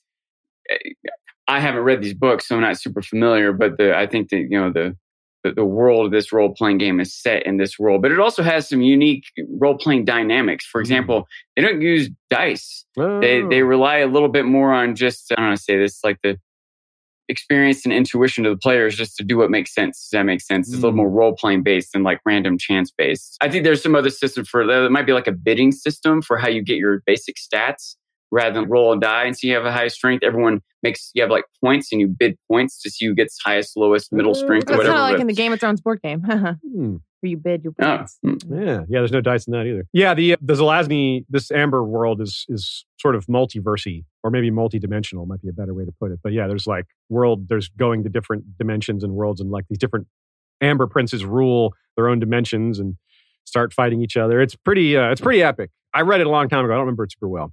I think I read it in like the 90s. Christina K says sometimes certain like religious or cultural groups will walk mazes on the ground as a way to meditate. Yeah. And then I go. brought up the show Foundation, which had a whole big Oh. arc where um, Lee Pace's uh, emperor character goes to this religious planet and walks the maze, and it was uh, That's right. really well done. I can't believe I didn't think of that. That's a great example. Yeah, really good. The show itself, I'm like, if you like sci-fi, it's a fine show. It's got. I just, I don't want to. I want to be on record that I don't think it's an amazing show. I think it does some things very well and some things very poorly. It's just, yeah, like like it's got multiple plot lines. Some of the Yeah. plot lines aren't that good, and some of them are. It's just that simple. Anyway, yeah. so that, that's my my disclaimer. If you watch Yeah. Foundation after me bringing this up, it's almost better than Don't you blame me. view it as a separate project from the books because like the the foundation books are have always been viewed as unadaptable, and I'm not sure that this changes that. Yeah. but it, it's interesting. Yeah, some of the stuff they made up for them made up. It wasn't in the books. Is some of the best stuff, which is yeah, it's weird. The adaptation part failed, but the the creative their creative their own endeavor worked out. So whatever. Anyway, moving on. Terra Incognita says Walrus Men and Maze Makers, the Walrus and the Carpenter. Hmm. All right. nice, nice. Christina K also said this was from an earlier comment on Discord. Technology advances, but cultures and societies don't, and definitely not in a linear fashion. Instead, they adapt to their circumstances and environment. Just like city folk are confused in the country and country folk are confused in the city, neither is more advanced than the other. They're just used to different things. It's a great point. Like, we don't build monolithic structures anymore, she says. Is that progress? Or the opposite or neither. It's neither. It's just we value what we value. We don't care about building that, so we don't do it. If we started caring about it, that wouldn't make us better to our ancestors or inferior to them or whatever. It would just mean we care about different stuff. Another way you could look at it is who did more with less. Yeah, these civilizations did great things, but they had it easy. They they had technology given to them by other being like on the other hand, like Stonehenge, well, they that was clever. That had to they didn't have technology, you know. So things can be impressive now versus impressive then based on how much work it was, how much creativity. And it's not always as simple as just older is less advanced and now is is more advanced, right? Even if we're taller now, that doesn't mean we're smarter or wiser. We mean we haven't walked the path of wisdom necessarily. It's relative, you know, among many other factors, it's relative. Like if someone wanted to build Stonehenge now, it'd be pretty easy with modern technology. But if someone wanted to build just a basic house 2000 years ago, it would have been, you know, like Yeah. the best technology in the world would not make a house, an average house that we have in modern times. Yeah, so it's an important point to remember. Lots of cultures are going to adapt to living in the strange environs of Lorath and the maze makers that was created well before them. There's not there's that's a somewhat of a unique thing is to come move into an empty place where people spent thousands of years building it before it was left empty. And that, that's just amazing. Like the one of the better modern examples I can think of is these empty, these empty Chinese cities, right? The ones that were pre-built that almost no one lives in them. It's like that, where you just stumble upon a pre-built metropolis. Whoa, hmm. no one lives here. It's got street lights, buildings. I mean, in some cases, a few people live there. You've got like a town designed for four million people that has like fifty thousand people in it, so it's not entirely abandoned, but it's it's got that feel to it. And this, I imagine, like a few settlers moved to Lorath after the maze makers are gone, or after the hairy men are gone, or whatever. Which we're going to get to all the different people that live there. It would be just awe inspiring. You're like, no one lives here. This is empty whoa i mean that would just be i, I can't even imagine the, the the depths of emotion and, and just awe i would feel in such a place You might even think it was amazing. oh, bah, bah. It's pretty good. I can't believe I beat you to that. pretty good pretty good. A, a couple of real quick facts from wikipedia. Largest indoor maze in the world is in dubai at the gardens shopping mall. The largest period is in samso denmark. It's 60000 square meters. The, the uk loves mazes most of all as i said. There's three examples. The cliveden house was originally laid out in 1894 restored in 2011 it's got 1100 yew trees. And the public can go there Chatsworth House Garden Maze has 1,209 yew trees. So these are yew mazes. That's pretty cool. These yew mazes are for me and you. Do you Hmm. think I just do you think it's do you know is it Cliveden or is it Cliveden? I have no idea. Okay, I'm gonna say It say could I be think it's Cliveden, I'm yeah, a guy I don't named know. I'm just curious. I, I had there. to know if it was some like weird British pronunciation that you knew and I didn't. I definitely you don't know. Don't You definitely don't it. take my word. for it. Okay. I'm pretty sure it's Chatsworth. yeah, yeah, that one seems pretty straightforward. But and then I'm pretty sure this next one is called York Maze. I don't know of another way to say York, but this one is located near RAF, which is that Royal Air Force, Elvington, and constructed using maize. It is a maize, maize, you know, maize meaning corn, and it's specifically Dalek corn, D A L E K. Yes, spelled like Doctor Who. Like the In fact, this maze was built to celebrate the 50th anniversary of Doctor Who. Oh. it is a Doctor Who maze maze. Uh, made from Dalek corn. That's surprise. That was a surprising thing to run into, and Wikipedia like, wait, what? also, just amazing, right? 50th anniversary of Doctor Who. That show has been around a damn long time. 50th. yeah, it's, it's Yeah. evolved a lot, but that's definitely multiple generations of a show. Guilty Undertaker says, not surprising that Harry Potter includes a maze then. And that's true. The fourth book, one of the main parts of it is this, this maze at the end of the Triwizard tournament. Uh, and you're right. It must be a very British thing to have mazes. Yeah. Like uh, basically, I just if you look at go to Wikipedia and look and, and look at the entry on mazes, and it's got examples of real mazes in the world, but just there's just a lot of them. UK clearly has the most based on that listing. Spain was next, I think, but there could be lots of others that just weren't written there. Like maybe some of the the Chinese ones just weren't in Wikipedia because English speakers didn't put it there. I don't know. I Googled this, this just now. I, I looked up biggest maze in Georgia. And I see that uh, here in Georgia, we have Uncle Shuck's corn maze. uh, someone says it took them 35 minutes to, tra- to, to traverse it, but I'm good at mazes. That's pretty long. So that's a, someone who's good at mazes. Mm. It's, it's the largest corn maze in Georgia, and we're going. interesting. All right. It might take us 35 days. 35 days in the maze. so yeah, we don't know much about the maze making people. As it said, they're large, but not as large as giants. We don't really know if they were hairy like giants are. If they were, then it would even more strongly imply some sort of evolutionary connection, maybe an offshoot. Given that they're in between the size of humans and giants, that could be a clue, especially because people and giants, there's been talk of, of that being a thing that can happen. Hodor having giant's blood or Umbers having giant's blood gets gets talked about in somewhat jokingly, but partly serious. So the next people that moved there were apparently the hairy men. Here's a quote. Others followed the maze makers on Lorath in the centuries that followed. For a time, the Isles were home to a small, dark, hairy people akin to the men of Ib. Fisher folk, they lived along the coasts and shunned the great mazes of their predecessors. So that's interesting. That's unique, I think. Lots of people are going to live on these isles, but only these Ibbenese or these cousins of the Ibbenese. They're not proper Ibbenese, I suppose. I suppose they're cousins. Shun the mazes. All the humans who take. Could you say they're Ibish? yeah, they are Ibish. That's good.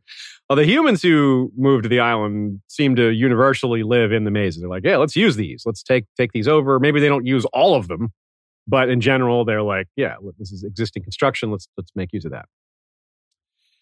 So it sounds like the Ibbenese maybe they should have, or these hairy men should have, because they they're going to get slaughtered. And if the mazes were used for defense, well, maybe they should have repurposed it just for that. The we do mention we do talk a little more about these hairy men in our Giants episode with Amanda Crowfood's daughter. They are larger than the Ibbenese, smaller than the Giants, etc. And we also mention them in the Sarnor episode. Remember the legendary High King Huzhor Amai skinned the king of the hairy men or something and wore his wore it as a pelt, which we were like, that's it's pretty grim, man. like, how humanoid were these guys? Because that's that's Bolton stuff, man. you know, it's just kind of gross. It is just gross, yeah. I guess it's if you see them as, as, pure animal, it's not that different than wearing a lion pelt, I guess. And it's not like they have textiles to wear back then. You got to wear something. I don't know. The same story ends up happening just like the Huzhor Amai slaughtering hairy men. The hairy men of of Lorath couldn't hold on. I'm sure they didn't call it Lorath, but they couldn't hold on to it. That's why I was throwing shade on them for not using the mazes. Maybe they should have used the mazes, but it's the same reason the first men couldn't hold, hold on to Westeros. It was those pesky Andals coming in their great numbers with their iron weapons and their blonde hair and their blue eyes and all that, you know, and their seven pointed stars. but first, super chat from our good friend TKOK Podcast Network saying Vargo Hoat talking about all the cool stuff he did in Lorath and everyone thinking he banged Loras. like, Lorath is so beautiful. I'm like, wow, he really loves Loras. Okay. Because of that's a Mm-hmm. Yes, a good one. Yeah. Comes out better in the audiobook when when Vargo Hoat's speeches. Let's talk about the Andals. Here's a quote. They in turn were displaced by Andals, pushing from North Andalos to the shores of Lorath Bay and across the bay in longships. Clad in mail and wielding iron swords and axes, the Andals swept across the islands, slaughtering the hairy men in the name of their seven-faced god and taking their women and children as slaves. That was the general pattern in the region for the Andals and the Hairy Men. They were slowly pushed back towards Ib, and, and Ib is pretty much the only place they exist now, with a few exceptions. Obviously, they, they get around, they're traders and, and sail all over the world, but as far as home bases, that's the majority of it's there. This bit about slavery, though, that's a little unusual. We, we don't really hear about that before. The Andals enslaving the hairy men, I don't recall seeing that elsewhere. And you wonder how that can even be allow- allowed. Maybe anti-slavery aspect of Andal culture came along later, or the same reason they can wear a pelt of a something and not think of that as like wearing the skin of a human because they their loophole might be that it's illegal to enslave other people. And if they don't think of the hairy men as people, then to them it doesn't count which that comes up throughout the history of slavery in, our, in the real world, just dehumanizing someone or saying, oh, they're not really human, they're lesser, in order to say it's okay to enslave them. So I, I, the same sort of energy is is present here, I think. I, mean, I guess I feel like the Valyrians could have had similar thoughts too. Just oh, like oh, yeah. everyone that wasn't a Valyrian was fine to oh yeah enslave. Totally agree with you there. And we see that with the Targaryen exceptionalism too come up to play in Westeros. This idea of like we're you know separate species. Better. Yeah, and they and sadly they had very distinct things they could point to to sort of back that argument up, which got a lot of people to buy into it. Like, hey, we can ride dragons. You can't. We've got disease resistance. You don't. We can have, we res- resist heat better. You can't. Like, I mean, not gonna lie, if someone comes up to me in the real world and shows me all of that evidence, I'd be like, yeah, I think you're probably a better specimen than I am. yeah, I would, I would prefer your genetics to mine. Yes. It still doesn't mean I want them to enslave me or I think No. it's justifiable. Like, I think if your genetics are really superior, you should be able to see that. I think that would be part of being superior is Yeah. recognizing slavery is wrong, you know. Yep. Totally agree with that too. We're making some good points here, my friends.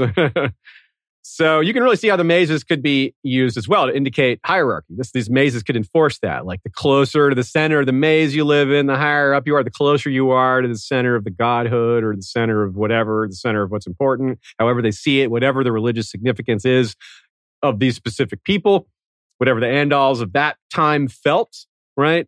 The labyrinths are often symbols of journey towards enlightenment. So the, the closer to the center you live, the closer it's saying that you are more enlightened or that you are closer to God, right? It says that in a societal manner.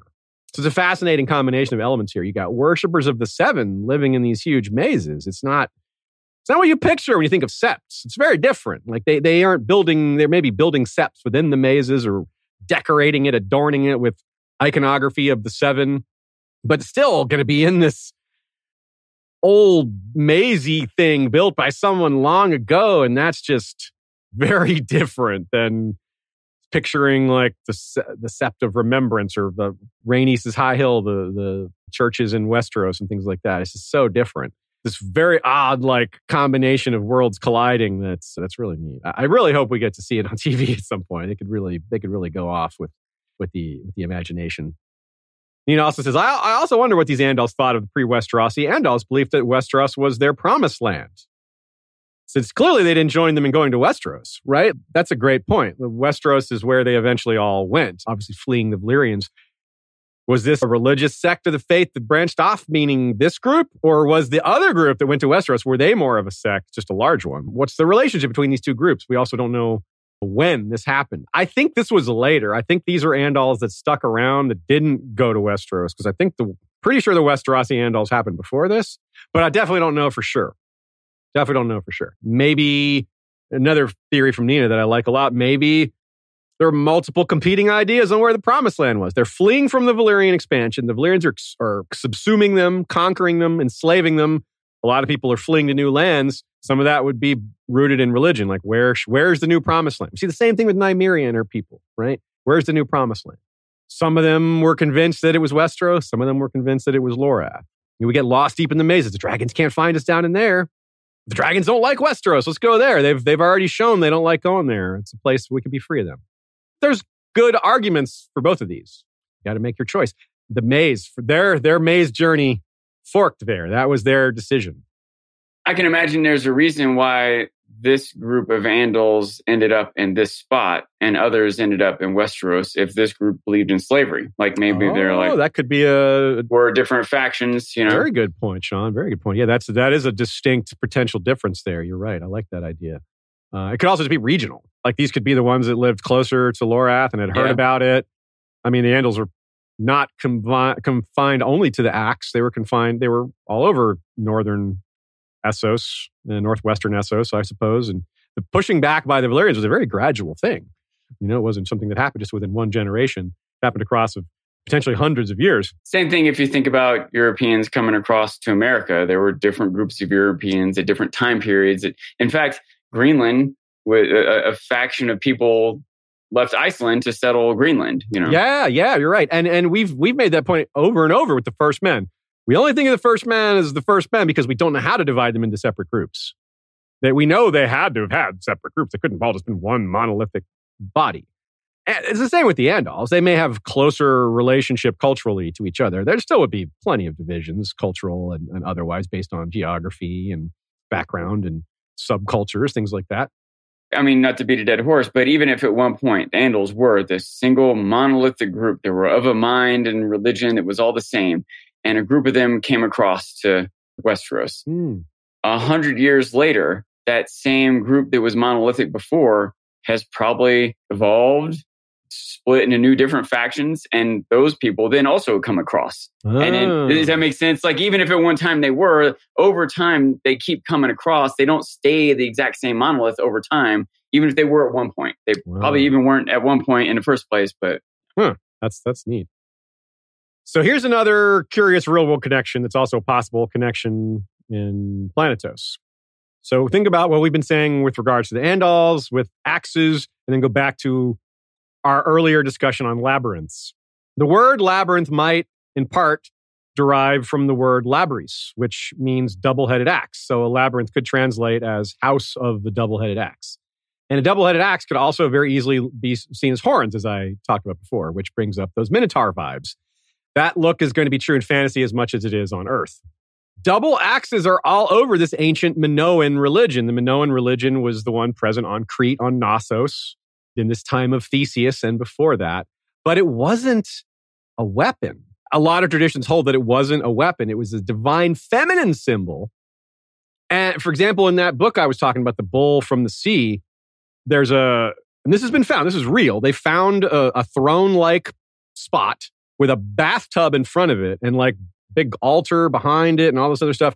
So what it, it sort of looked like a throne room, but eventually people were like, no, this isn't a throne room. This is like a religious like altar because the the throne the the throne was looked like it was for a woman. It was small enough, like the impressions were like woman butt sized, and it was somewhat common for women especially to dress up like a goddess and to act like they're the avatar of that goddess she would sit on this throne dedicated to a specific goddess and then act out these rituals and there'd be like purification. That's what the bath would be for. There's some sort of like baptism type thing going on.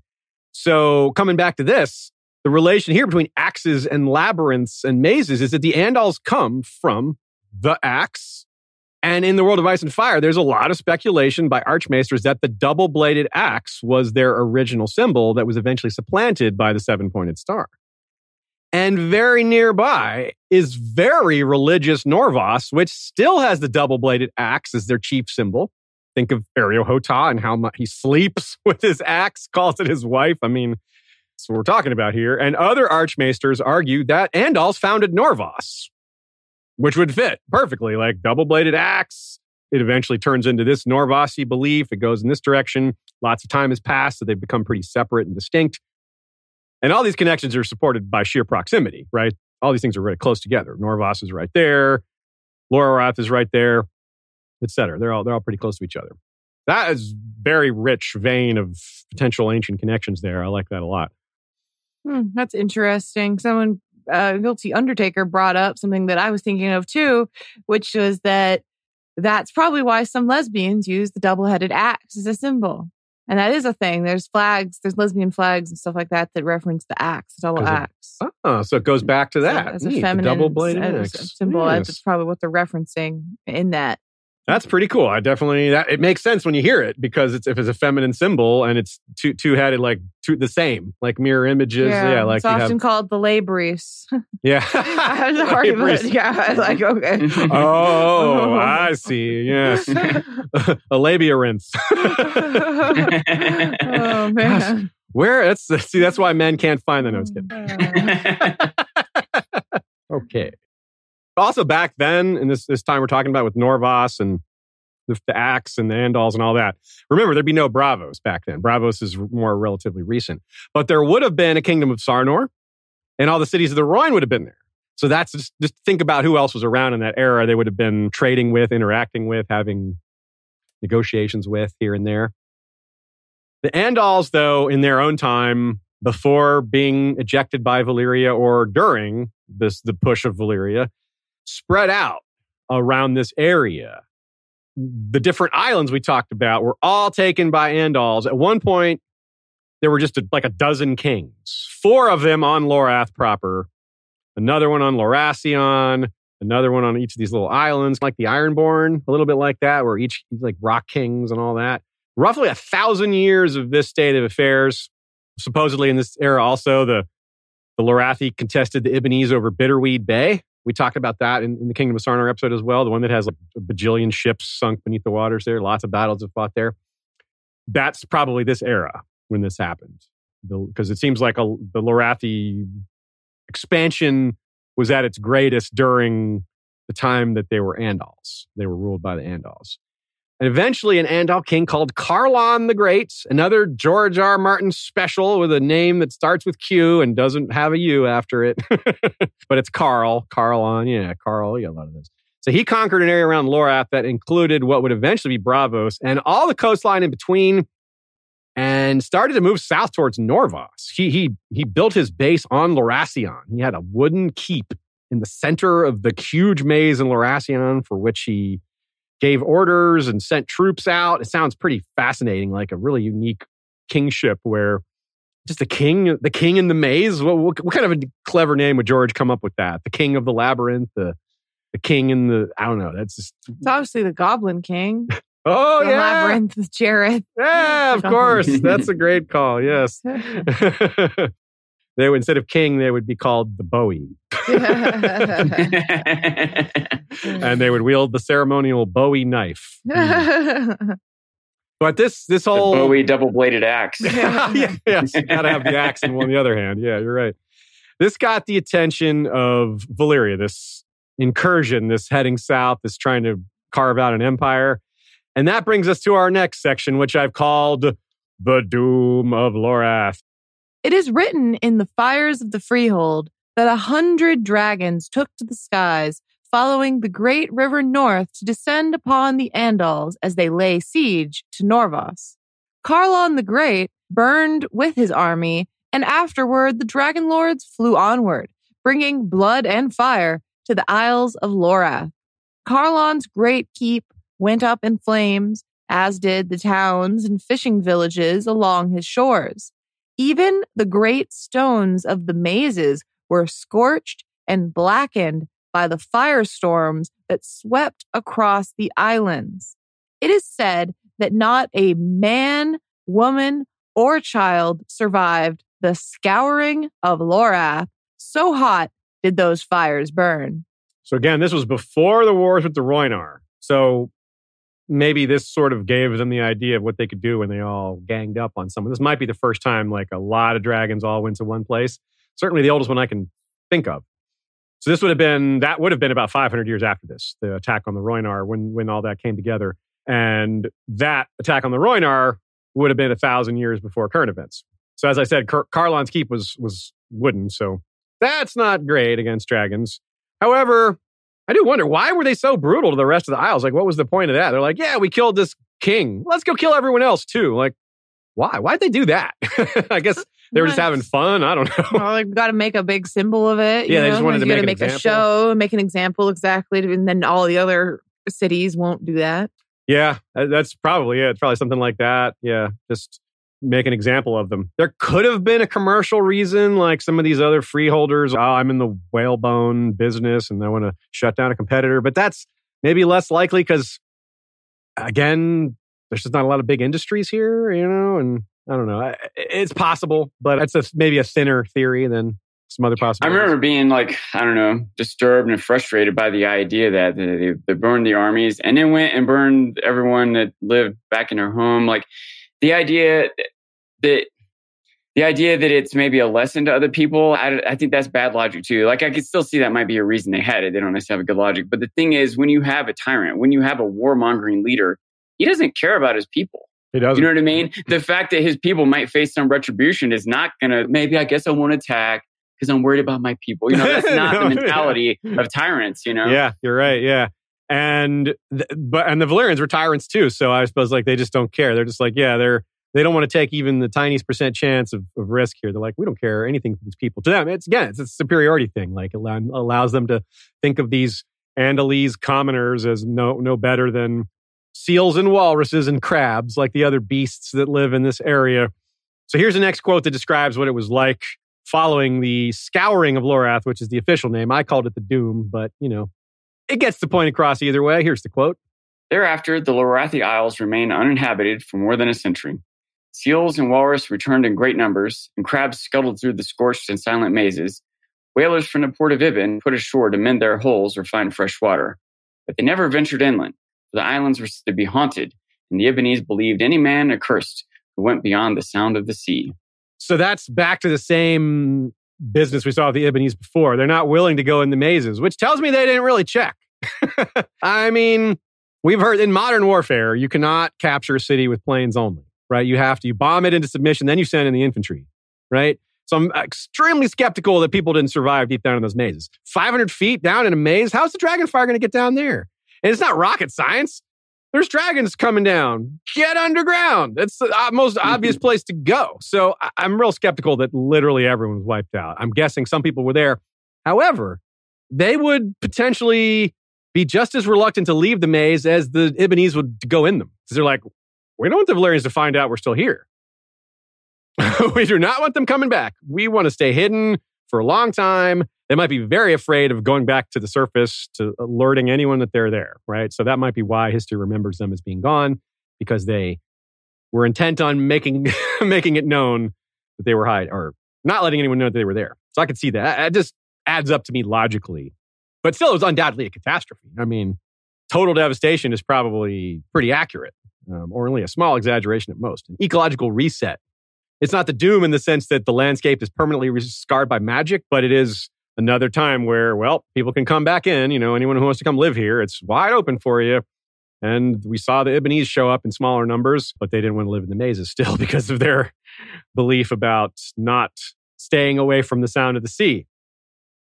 I like that device, by the way. I think that's a really good sort of setup in a fantasy world of having a culture that doesn't believe it. And, and it's almost like a, like in the real world, seafarers for the longest time didn't want to get out of sight of hmm. land, you know. So it allows for this unexplored area, you know, uh, allows yeah. for secrets and mysteries, you know. That's anyway. cool. Yeah, you're right. That does fit with the setting really well. The old role playing idea too. You'd have this area that could have been explored, but because of religious customs, they it never was. Because yeah, they, no, yeah. we just don't do that. And it's a little bit like Braavos, This idea that they could be hiding because Braavos kept its location secret for a long time before the unmasking of Uthero.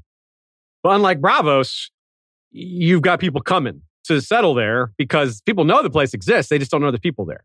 And they don't know there's, you know, a location. So when a place is empty for a while, maybe eventually someone's like, you know what? I'm going to go live there. And that happened with the worshippers of the blind God.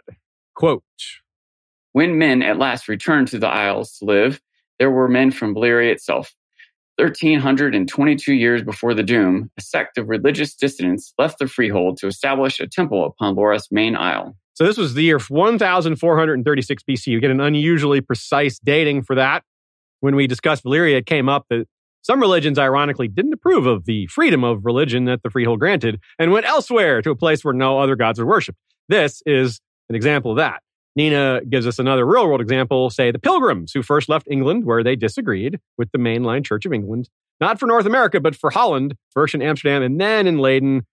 While the Pilgrims initially appreciated the religious toleration of the Dutch Republic, they eventually left Holland in part because they disagreed with what they saw as lax religious observance of their Dutch fellow Christians, who still, for example, they would work on Sabbath.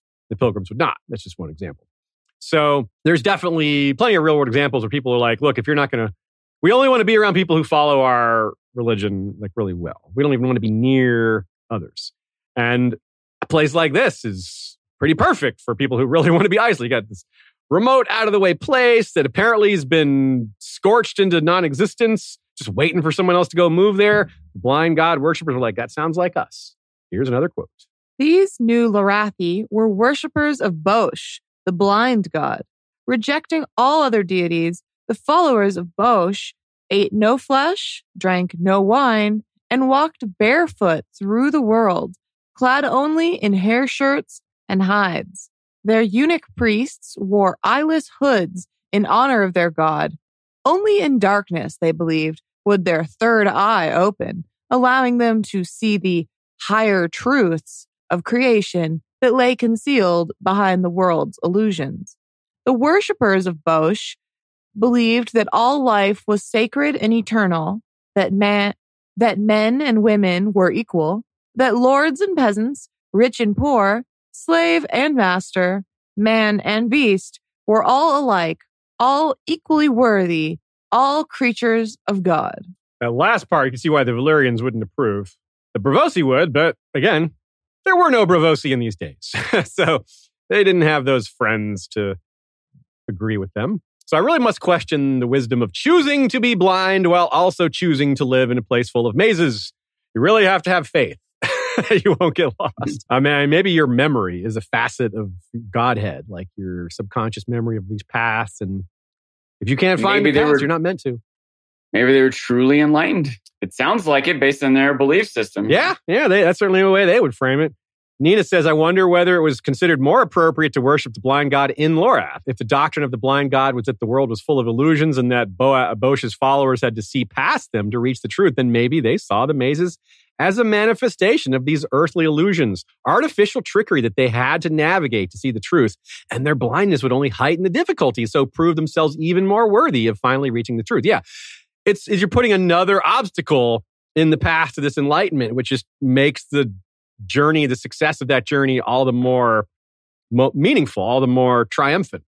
When you're trying to remove um, the distractions of the world, your own senses can lie to you.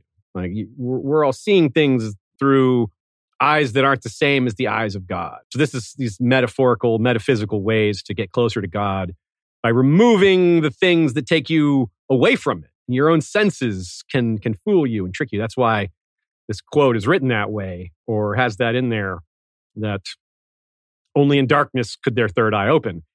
Nina also says the followers of Boash may have also have looked to Lorath past, both under its prior inhabitants and its scouring by the Valyrians as sort of a clean slate for them as designated by their god. They may have seen that as, look, this path has been made clear for us. This land was given to us. We are the inheritors of it. It's ours. It's all, it's destiny. That's what their faith tells them. So she continues For people who believed that all men and women were equal, a place that had been cleansed of its past of slavery under the Andals might have seemed like Boash himself had worked through the Valyrians to prepare it for his followers, to spread his doctrine of equality there. That's pretty nice. I like that. I like that take by Nina there. By the way, anyone who's read Stormlight Archive, are you probably thinking of Moash here? Boash and Moash? Boash and I don't know how to say Moash. It's uh, the same spelling with an M instead of the B. I Boash. keep thinking, yeah. Hmm. There is a name. I think it's, I want to say it's a Latin name. Hmm. Boaz. B O A Z. Oh. It's Boaz. I know. Yeah, there is. I, I, I well, I, I know- I know Boaz is like an is- Israeli name, like a Hebrew name. okay. So I, I don't Maybe I have it wrong. Yeah. Yeah. Okay. Hmm. So that's really neat. Now, this brings us back to one of the main characters. Here's a quote from Bran, A Clash of Thing, A Clash of Things. Bran, A Clash of Kings 7, which we called the one where Hodor opens the door. This is the last chapter in A Clash of Kings, by the way. Three days, said Jojen. The boy had come up softfoot, or perhaps he had been there all along. In this blind black world, Bran could not have said. And then later, uh, a few paragraphs later, there's this line. Here in the chill, damp darkness of the tomb, his third eye had finally opened. So, same concepts. Blind, black world. Down in the darkness in the tombs where Bran was. They had no light down there. And that's enlightenment did come to him. He finally opened his third eye. He reached out to John, the three eyed crow. Three eyes, right? Like straightforward. And that's what he first encountered that in the blind, black world of his coma dream. Lots of similar language here. And the third eye is just, we've been hearing about third eyes through all sorts of metaphysical religions and, and as a conception, conception long before A Song of Ice and Fire, but it's definitely present here. And so that makes it most relevant for us. Really cool. I like that. This connection is, seems very rich. Not entirely sure what to do with it, but it goes to show maybe this is what a form of enlightenment in this world looks like. Yeah. It's not just human enlightenment. There's some perhaps a supernatural element to it, which in Bran's case is definitely the case. The worshippers of the blind god, maybe maybe there is something there for them too. Maybe they can tap into a magical energy, perhaps. The magical overlap, grand magical overlap theory that we've been running on for a long time, perhaps applies here as well. Having this all come nicely together with this Bran quote is pretty cool, huh, Sean? Have you used that phrase before, the grand magical overlap? No, I, I like that. it's GMO. are you are you pro or anti GMOs? no, I, I just said made that up on the fly. Yeah, we should use that. The grand magical overlap. It fits well because I was back in my mind. I was thinking I, I've, many times through the course of this. I think of how what in quote unquote reality could be a god or you know supernatural force that in different points in time or different cultures has manifested into a certain god or religion, but it's really the one central thing. Yeah, This j- could just be another example of that easily. I agree. I totally agree. It, it really hits hard in that sense that this could be the same form of enlightenment, the same sort of third eye, the same purpose behind all that. It's the same relative methods of reaching it. You've got the the blind black world, the labyrinthine nature, the tombs versus Bloodraven's cave, which is also maybe more maze, but still just a lost blind where enlightenment does exist if you are able to tap into it. On the other hand, speaking of the complete opposite non magic, we've got Varys going to live in a maze built by someone else. Reminds me of Varys mastering the Red Keep on a more mundane level. He's shaves his head, like a lot of these uh, the, the ascetes of, of the Bo, Boash worshippers. They're Varys is known for he doesn't really drink.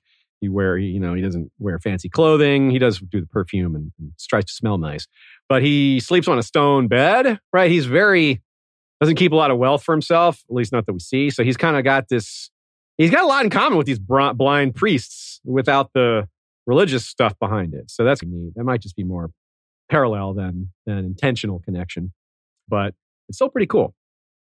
And keeping with Varys, well, what's the deal with Varys? He has this like hardcore attitude. He separates himself from these pleasures, but he's still still doing evil stuff, especially with these children. You know, he's, he's like, oh, I want to make the world better, but he's doing really dark things to make it happen, cutting the tongues out of kids and using them as slaves. And uh, so this is the parallel here is that these hardcore Boash worshippers, these blind priests, were really dedicated, but it only took about four or five generations before they started to get corrupt. You had other people starting to live there who were subservient to them, putting them in a position of power as the heads of the religion started to corrupt them over time. They started to be above other people rather than, which is directly antithetic to their beliefs. You're not supposed to be above people. You're supposed to view everyone as equal, right? That's from the tenets of their religion. And when you're not upholding your beliefs, the things that make people respect you, well, you're not doing the thing that makes people respect you anymore. They're not going to respect you anymore, right? And they be, you, instead of being a, a source of discipline and enlightenment, you're just demanding like jerks that take your money.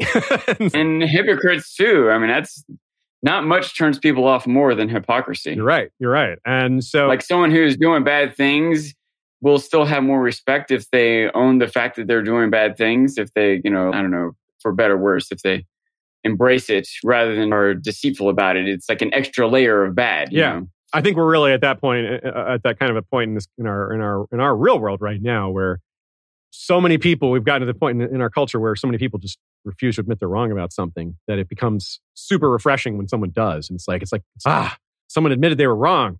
How nice, how refreshing. It's like, really, this should happen more often, man. like we should, we're all wrong all the time. it's constant that we make mistakes. Eh, oh well. Now, we're not trying to solve all society's ills here. We're talking about non-existent societies. But but but these real these are real things that happen, whether it's fantasy or reality.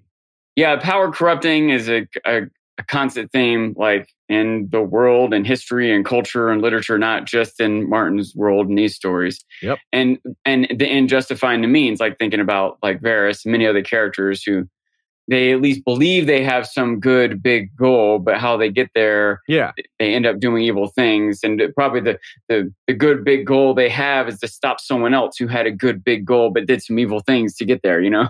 yeah, yeah. It's really it is really interesting. That's one of the things I really like about a Song of Ice and Fire. I know some people prefer their fantasy stories to have the good guys and bad guys more distinct. Who's what? But that's but and that's fine. I have no problem with that, and I enjoy that from time to time. But this is this helps us understand the real world more, having the the, the grayness of that reflects how most people are. Some people, yeah, some people are dark gray. Some people are like off white, you know, which is like. And some people gr- t- turn gray to white or yeah. black to gray. They're not monolithic. They're not the same their whole life. Yeah, some people turn and change. And, yeah. and in Martin's world, it's broad and expansive enough that we also have some pretty clear good guys and bad guys, right? There's lots of gray. In the real world, there's mostly gray, but there are Briennes and Joffreys. You know? Yeah, there certainly are. Those are good examples. Well point. so this blind god cult stuck around for a while, even as it lost power, but it was completely gone by 700 BC. So 700 years before the conquest. And that takes us to our next quote, which gives us pretty much what it's like now, um, in a manner of speaking. And Ashea is going to read us another quote.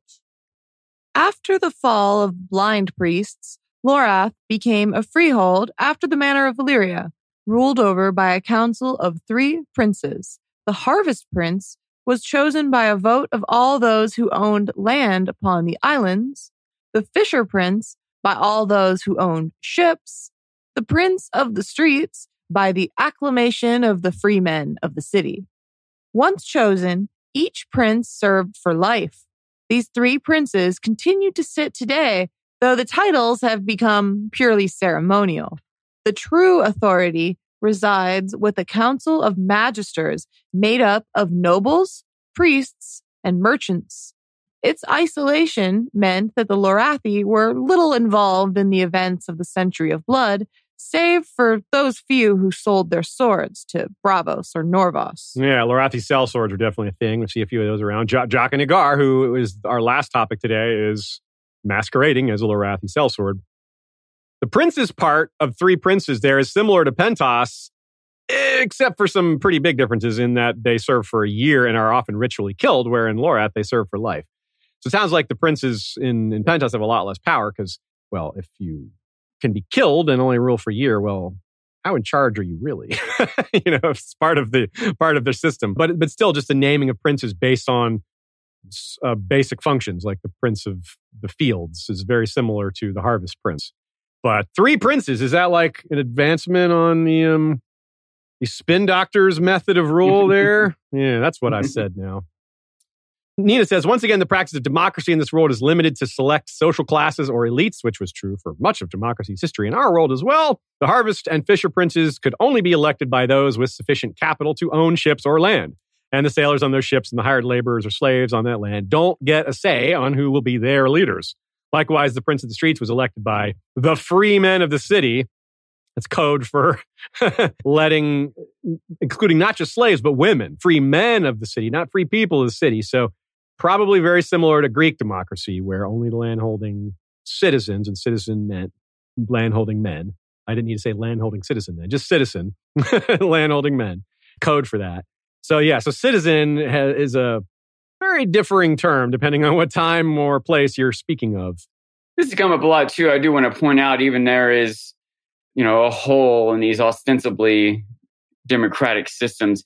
It's still better than a tyrant. Oh, it's oh, yeah. still better to have men and landowners voting than have no one voting. I, I think, you know. Yeah. Um, You're right, and, and that's actually a thing I've read. I've been I've been rereading a lot of some of my favorite stuff from ancient Greek history, the era, the post Alexander era. And that's a thing. You'll have sliding scale on democracy where at one point 30,000 Greeks were voting in Athens and then it was reduced to about 12,000.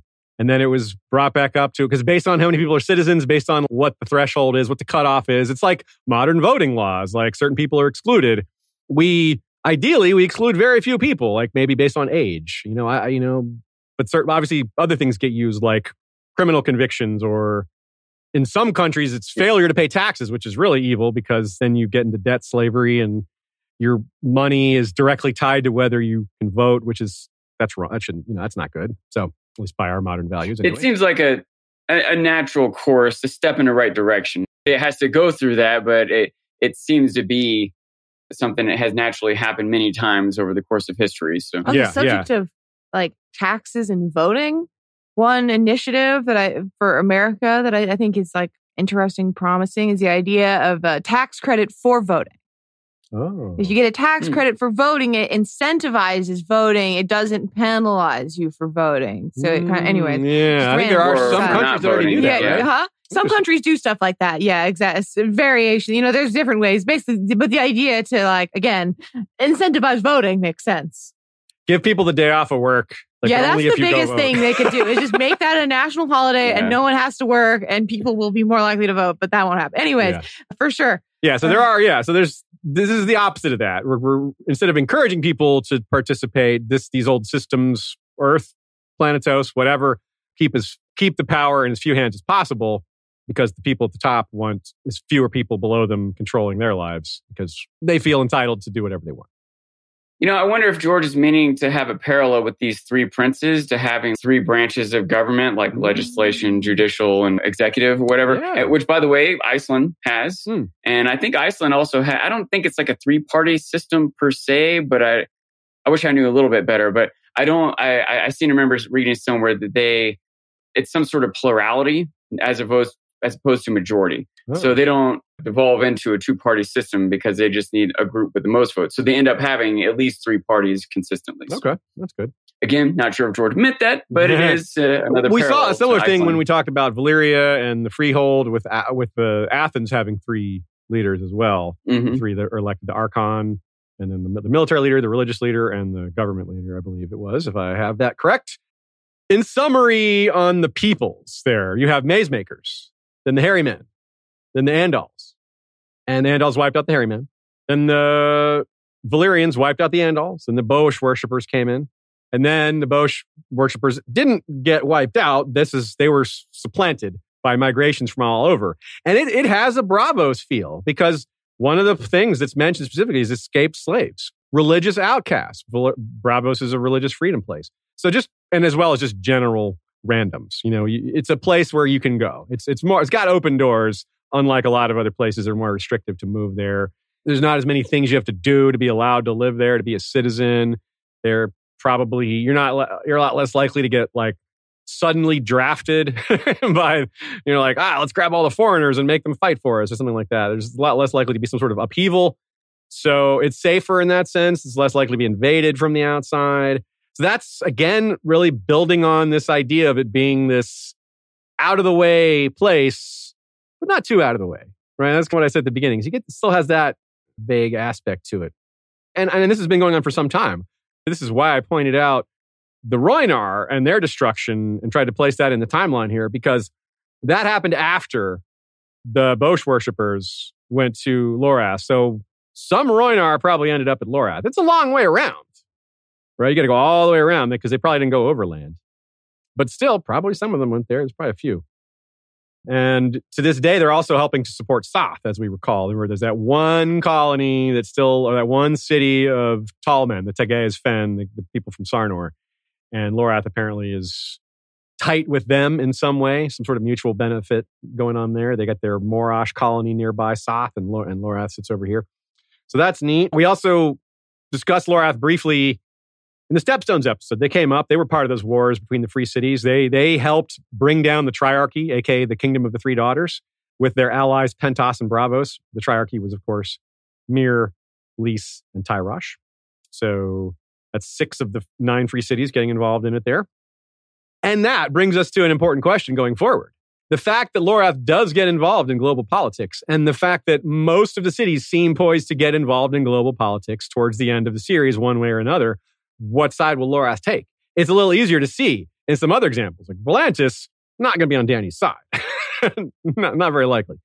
Pentos, eh, I'm not really sure about Pentos. That's where Illyrio is, and she may come in conflict with him. And there's the the tattered prince's claim on Pentos to take into account. So I'm not sure. Braavos also hard to tell because we've brought that up several times. Will they be is she- they're going to be pro her because of the slavery, or anti her because of the dragons? Lorath, similar question. Where, what side will they take, if any? Yeah, will they join her? Will they be against her? I really don't know. Right now, it seems like it might be irrelevant, though. They don't even have enough military to uh, control their own borders, right? It- That's the- true. the- their their own claim to the Lorath Bay can't really even be enforced. So that might be an opportunity for them now. If they're like, look, if we take, if we side with Dany, she might give us something, you know, as for taking her side, and Yeah. it might help improve our city's fortunes going forward. So I'm, I'm thinking not just of during, but maybe at the end of the, the outlook at the end of the series, maybe they've come out of it. Maybe they can leverage the coming conflict into something good for them. On the other hand, they're far north where it could get really, really wintry. they're not in, in Westeros, but they're not that far away. So, hmm, yeah. We haven't been to Lorath, of course, as you probably are aware, but we have spent a considerable amount of time in Braavos, which isn't far. They're both ports. There's a fair amount of traffic between the two. And my head headcanon is that if you've ever had to catch an international flight when you live in a more rural area, you, you tend to have to travel to a bigger city to get to a bigger airport. I think if you're like wanting to go to Yee and you're in Lorath, you probably go to Braavos to find a ship going somewhere farther. You, you might be able to find one in Lorath, but you know, yeah. Could be similar to Harrenhal, right? Harrenhal was abandoned and not very powerful for so long, but it's, you know, a lot of different people have held it, but no one's kept it. Maybe it's a vaguely a similar metaphor to what happens with Lorath. Constantly, just the people are there, constantly kicked out, destroyed, and then taken over by someone entirely new, and then they lose it as well. so the, the structural pattern of Harrenhal is similar to to Lorath. Okay, last topic for today Jaqen H'ghar. Not truly from Lorath, but given he's a faceless man trained to be just like what he's pretending to be and do it well, he probably is a pretty accurate rep- representation of that. Here's a quick quote from him. This man has the honor to be Jaqen H'ghar, once of the free city of Lorath. Would that he were home. Would that he were home. Where is your actual home, though?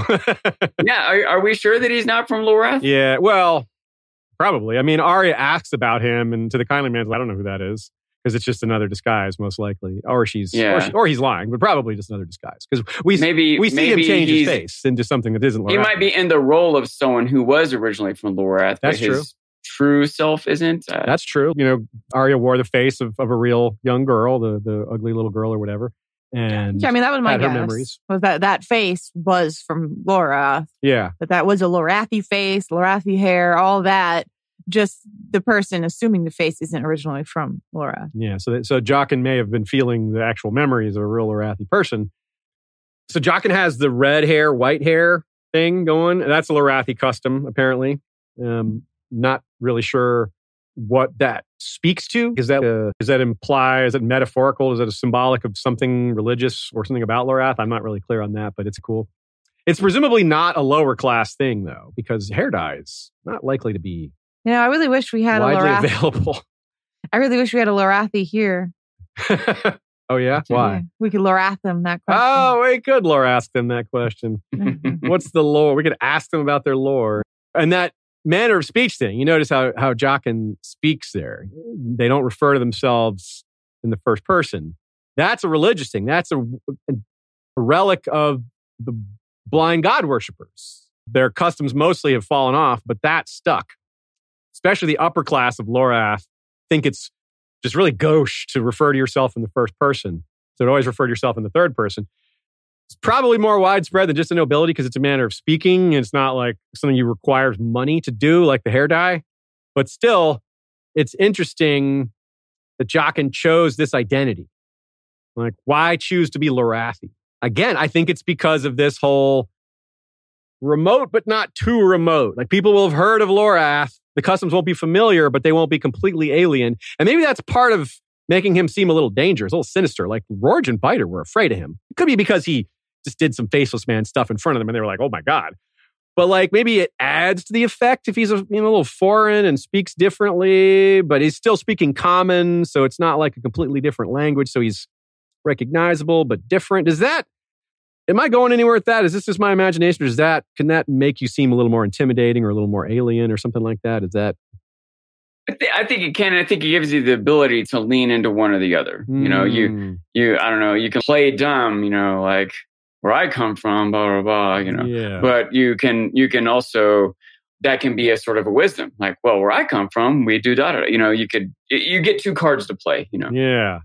That's true. Okay, I can see that. Yeah. So, folks, if you have more thoughts on this, I'd love to hear your takes on why George may have chosen to make Jaqen from Lorath of all the possible places. Would love to hear your thoughts it, on that or anything else about Lorath it's also right by Braavos. So he knowing about one would make sense. You know about the other. That's Being true. from one would give him more insight into the other. He could play the role better or whatever. Yeah, that's true. It is you know House of Black and White. It's not it's relatively close to Lorath compared to like say the other free cities. So yeah, there would there would be a decent number. Like we said, there would be a decent number of Lorathi in Braavos, and that would yeah make maybe easier to fit that way. So yeah, pretty cool. I like that. Good stuff, folks. All right, let's begin our uh, begin our outro. Since Jaqen isn't truly Lorathi and he's very mysterious, there's not a whole lot we can say about him other than to point to the the culture and the way he speaks as a as a nice example of differences within the world and something that may become relevant later. I would definitely like to see more Lorathi, to see us go there, whether on TV or in short stories. I don't really think Dunk and Egg will go there, but hey, I guess you have to consider that a possibility. You never know. You never know where they'll go. There's a lot of Dunk and Egg stories. and some of it will be driven by the fandom. You know, a lot of what comes, what a lot of what is yet to come, is going to deter, be determined by what we all express interest in. Right, like uh, on a much larger scale, we have votes every week for what episode to do next, and well, not all art is democratic or somewhat democratic like that. They're listening. You know, they're doing focus groups and testing and saying, well, what do people care about the most? Looking at data on the first Game of Thrones show, saw what people engaged with so the basically, most, which characters were the most popular. if you so basically uh, if you want a sea snake show where he explores the world when house of the dragon comes out you better tweet and talk about hey i want to see Yi Ti hey i want to see the world i want to see corlys you know we we we got to show up and and be vocal about what we want we do Yeah, Uh, it's- that's just, it goes double with a character like the Sea Snake, where there's you know Yeah. extracurricular activity going on around that because of they made him black and all, and that is all the more important reason to stand up for that character because we want shows about him. Yeah. you know, don't let the the negative people ruin it for the rest of us. Let's tell them what we want. Christina K again with a great comment here says, you know, given the link between language and thought pattern, I wonder if the lack of pronouns in Lorath makes it easier for them to be faceless men. Oh, the different, yeah, just the way language positions your own thoughts of identity. the rest of the comments are Oh. about this that i have there so you'd want to continue Okay, cool. Dornish James says, I wondered something similar, Christina, that detachment from the sense of self. And that detachment from self in Lorath is interesting, given it is somewhere Jon considers sending Arya, who has been learning how to detach her identity. Great comment, Dame. Christina K responds, exactly, and it definitely happens. Gendered languages like the Romance languages do change the way people think about gender. Yeah. Yeah, if you're if you're an American learning Spanish, you you find out that almost every word has gender attached to it. Sometimes it's confusing. It's like, why? Why do some of these words have gender attached to them? They don't make any like why are mm. we gendering like basic items, you know? like yeah the Lorath, you're like why are we adding pronouns to, to Yeah. basic actions Yeah. Yeah. And of course, that's, and that really speaks with the, the blind god stuff with them. They're eunuchs. They like degender themselves as much as they can. Hmm. You know, I think that's another thing in Iceland. I think that they don't. Really? I, I I wish I could be a little more certain, but I don't even think they would use Mister or Mrs. They just call everyone by their name. Interesting. Uh, yeah. And Mr. and Mrs. is a great example of like imbalance. It's like there's Mr., but then there's Mrs. and Miss, which is, those are two different things. So Mr. is the same no matter what. It's like, well, why? Well, I mean, there was a reason. It's just not a very good reason. I see here Icelandic culture does not typically use honorifics. So this is someone talking about like talking to professors. You know, if so you don't use Mr., Mrs., or Professor or. Yeah, it says Okay. yeah. The use of honorifics in Iceland is very limited today. So it does seem, according to this Reddit thread, perhaps that is the case. you know, a lot of that comes from like military culture, you know, honorific sir, ma'am, and uh, colonel, general, whatever. And you point, as you pointed out, Sean, they don't really have a military there. So there would be lesser military culture, mm. maybe less hierarchical thinking in that regard. That's cool. Very cool. Thank you for the takes. I once again am impressed by the knowledge of those of you who are coming live and commenting ahead of time. Adds quite a lot to our discussion. All right, the trivia question. The question was which location has multiple wonders of the world? The answer is it was mentioned in this episode. The answer is Norvos. Norvos has both the great bells, which are man made, and the caves. We've talked about some cool cave systems and mazes around the world, but only Norvos's are considered a world wonder. So they're even more impressive, apparently, than some of these others. Notable about the bells of Norvos. For our Lomas Longstrider episode coming up, we are looking at getting some art commissioned of the three bells of Norvos. So you have that to look forward to. Yeah, right on. Next week, we'll be discussing, as voted on by patrons, the clans of the Vale. That includes their history, that includes Nettles and Sheep Stealer, that includes what might be coming for them in after they've gotten equipped by Tyrion. There's they're definitely a Chekhov's clansman because their their role in the story is, is certainly not done. So we'll talk about that as well as the other details and culture that are part of that topic. As usual, you can support us in a number of ways. For a long time, you've been able to support us on Patreon. That's patreon.com slash history of Westeros, where you can get bonus episodes, access to scripts and notes, and participating in these polls. You can also go to our website, historyofwesteros.com, and send a donation. We will send you links to all our bonus episodes. Or you can, if you have a Spotify Anchor account, you can subscribe to us through there. That's the newest option. It just adds on to your existing Spotify bill. Five bucks a month. Get all our bonus episodes. We're in the process of uploading them one or two a week. Eventually, they'll all be there. They show up on your Spotify feed as uh, paid subscri- subscriber episodes. That five bucks a month will unlock all of them. And by the time we're done, there's going to be more than 10. I, I don't have a full count, but there's a lot of them. We, we keep adding to them, and there's more coming. So that's a great way to support us as well as getting some additional content. Thank you all. Thanks for those of you who came live. Thanks to Nina for the great notes. Check out Good Queen Aly with one L.tumblr.com. Uh, Joey, Jesse, and Kevin, thank you very much for the music. Thanks to our Bengineer for the sound quality assistance. Thanks to Michael Klarfeld for the great maps you see behind me and our video intro. Thanks to the mods, both on Facebook and Discord. And of course, folks, don't forget what Ashea said about SDCC. If you're going to be in San Diego, or especially if you're actually going to the con, reach out to us, westeroshistory at gmail.com, or just hit us up on one of the social media places or Twitter. Yeah. at Westeros History or at Knees Not. Also- or Sean at Dancing Sean.